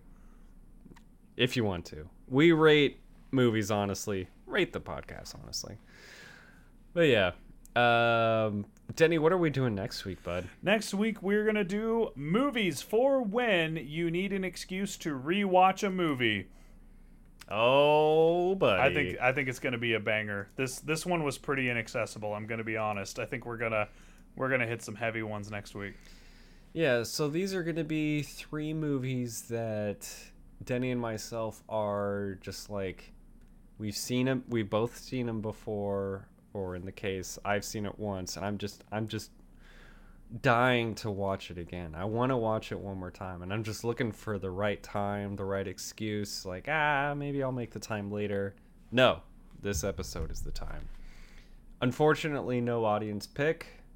Denny, and I, Denny and I are going to agree on a third consensus pick. My pick was something I talked about a lot last week The Power of the Dog. I have been looking for an excuse to watch that movie for a second time because I think it rewards a rewatch. Denny hasn't seen it yet, Nope. so we'll do that one. This is this is how I always see my Oscar movies. Um, is I, I always say I'm gonna watch them before the award show, so I'll know what everyone's talking about, and then I finally watch them when I want to know, like, because people will be like, "Do you think Coda deserved to win over the Power of the Dog?" You know, like, and I'll be asked that a lot, and I'll be like, "I don't know, Well, I." I haven't see. I haven't seen either of them, so now I have to watch them so I can so I can join this conversation. Um, so yeah, I'm excited for Power of the Dog. Um, I chose Interstellar, which uh, I, I only saw once, and I would still say I think off that one viewing is one of my favorite movies ever. But it's so fucking long that despite buying it at full price from a Walmart as soon as it came out uh, uh, on DVD, I never watched it again because who the fuck sits down for three hours to watch a movie they've already watched? Greg, um, who the fuck I, else? uh, I've seen Interstellar maybe four times, so the answer is me. All right, I'm I'm fucking hyped. Uh, we're we're gonna we're gonna come up with a consensus pick. We're probably gonna field suggestions from the audience, uh, but it has to, you have to suggest something we've both seen because it's it's it's the consensus pick for a rewatch. So Yeah, yeah, Yeah. It's gonna be a bit of a tricky one, we'll but we'll, yeah. we'll figure it out. Or Yeah, or will. I'll just pitch Big Lebowski. We'll see if we want to just do a fucking powerhouse of an episode. I don't need an excuse to rewatch Big Lebowski. Yeah, but it's nice when you have one. Yeah, That's true. Shut the fuck up, Denny. Uh, Denny, I think we have caught and compromised to a permanent end this episode of Movies for When. So go ahead and uh, SummerSlam a catchphrase from the top rope. Your That's- winners and new movies for win champions. Crackwork, the legwork Johnson, and Denny the Talent Taylor saying this has been Movies for When? We already told you when, but you know what we didn't tell ya. What's my cage again? Bar God, is that is that John Watson's music? My God, John Watson's music is playing. It's John Watson. That's John Watson's music. He's coming to the ring. I'm a policeman. See my badge?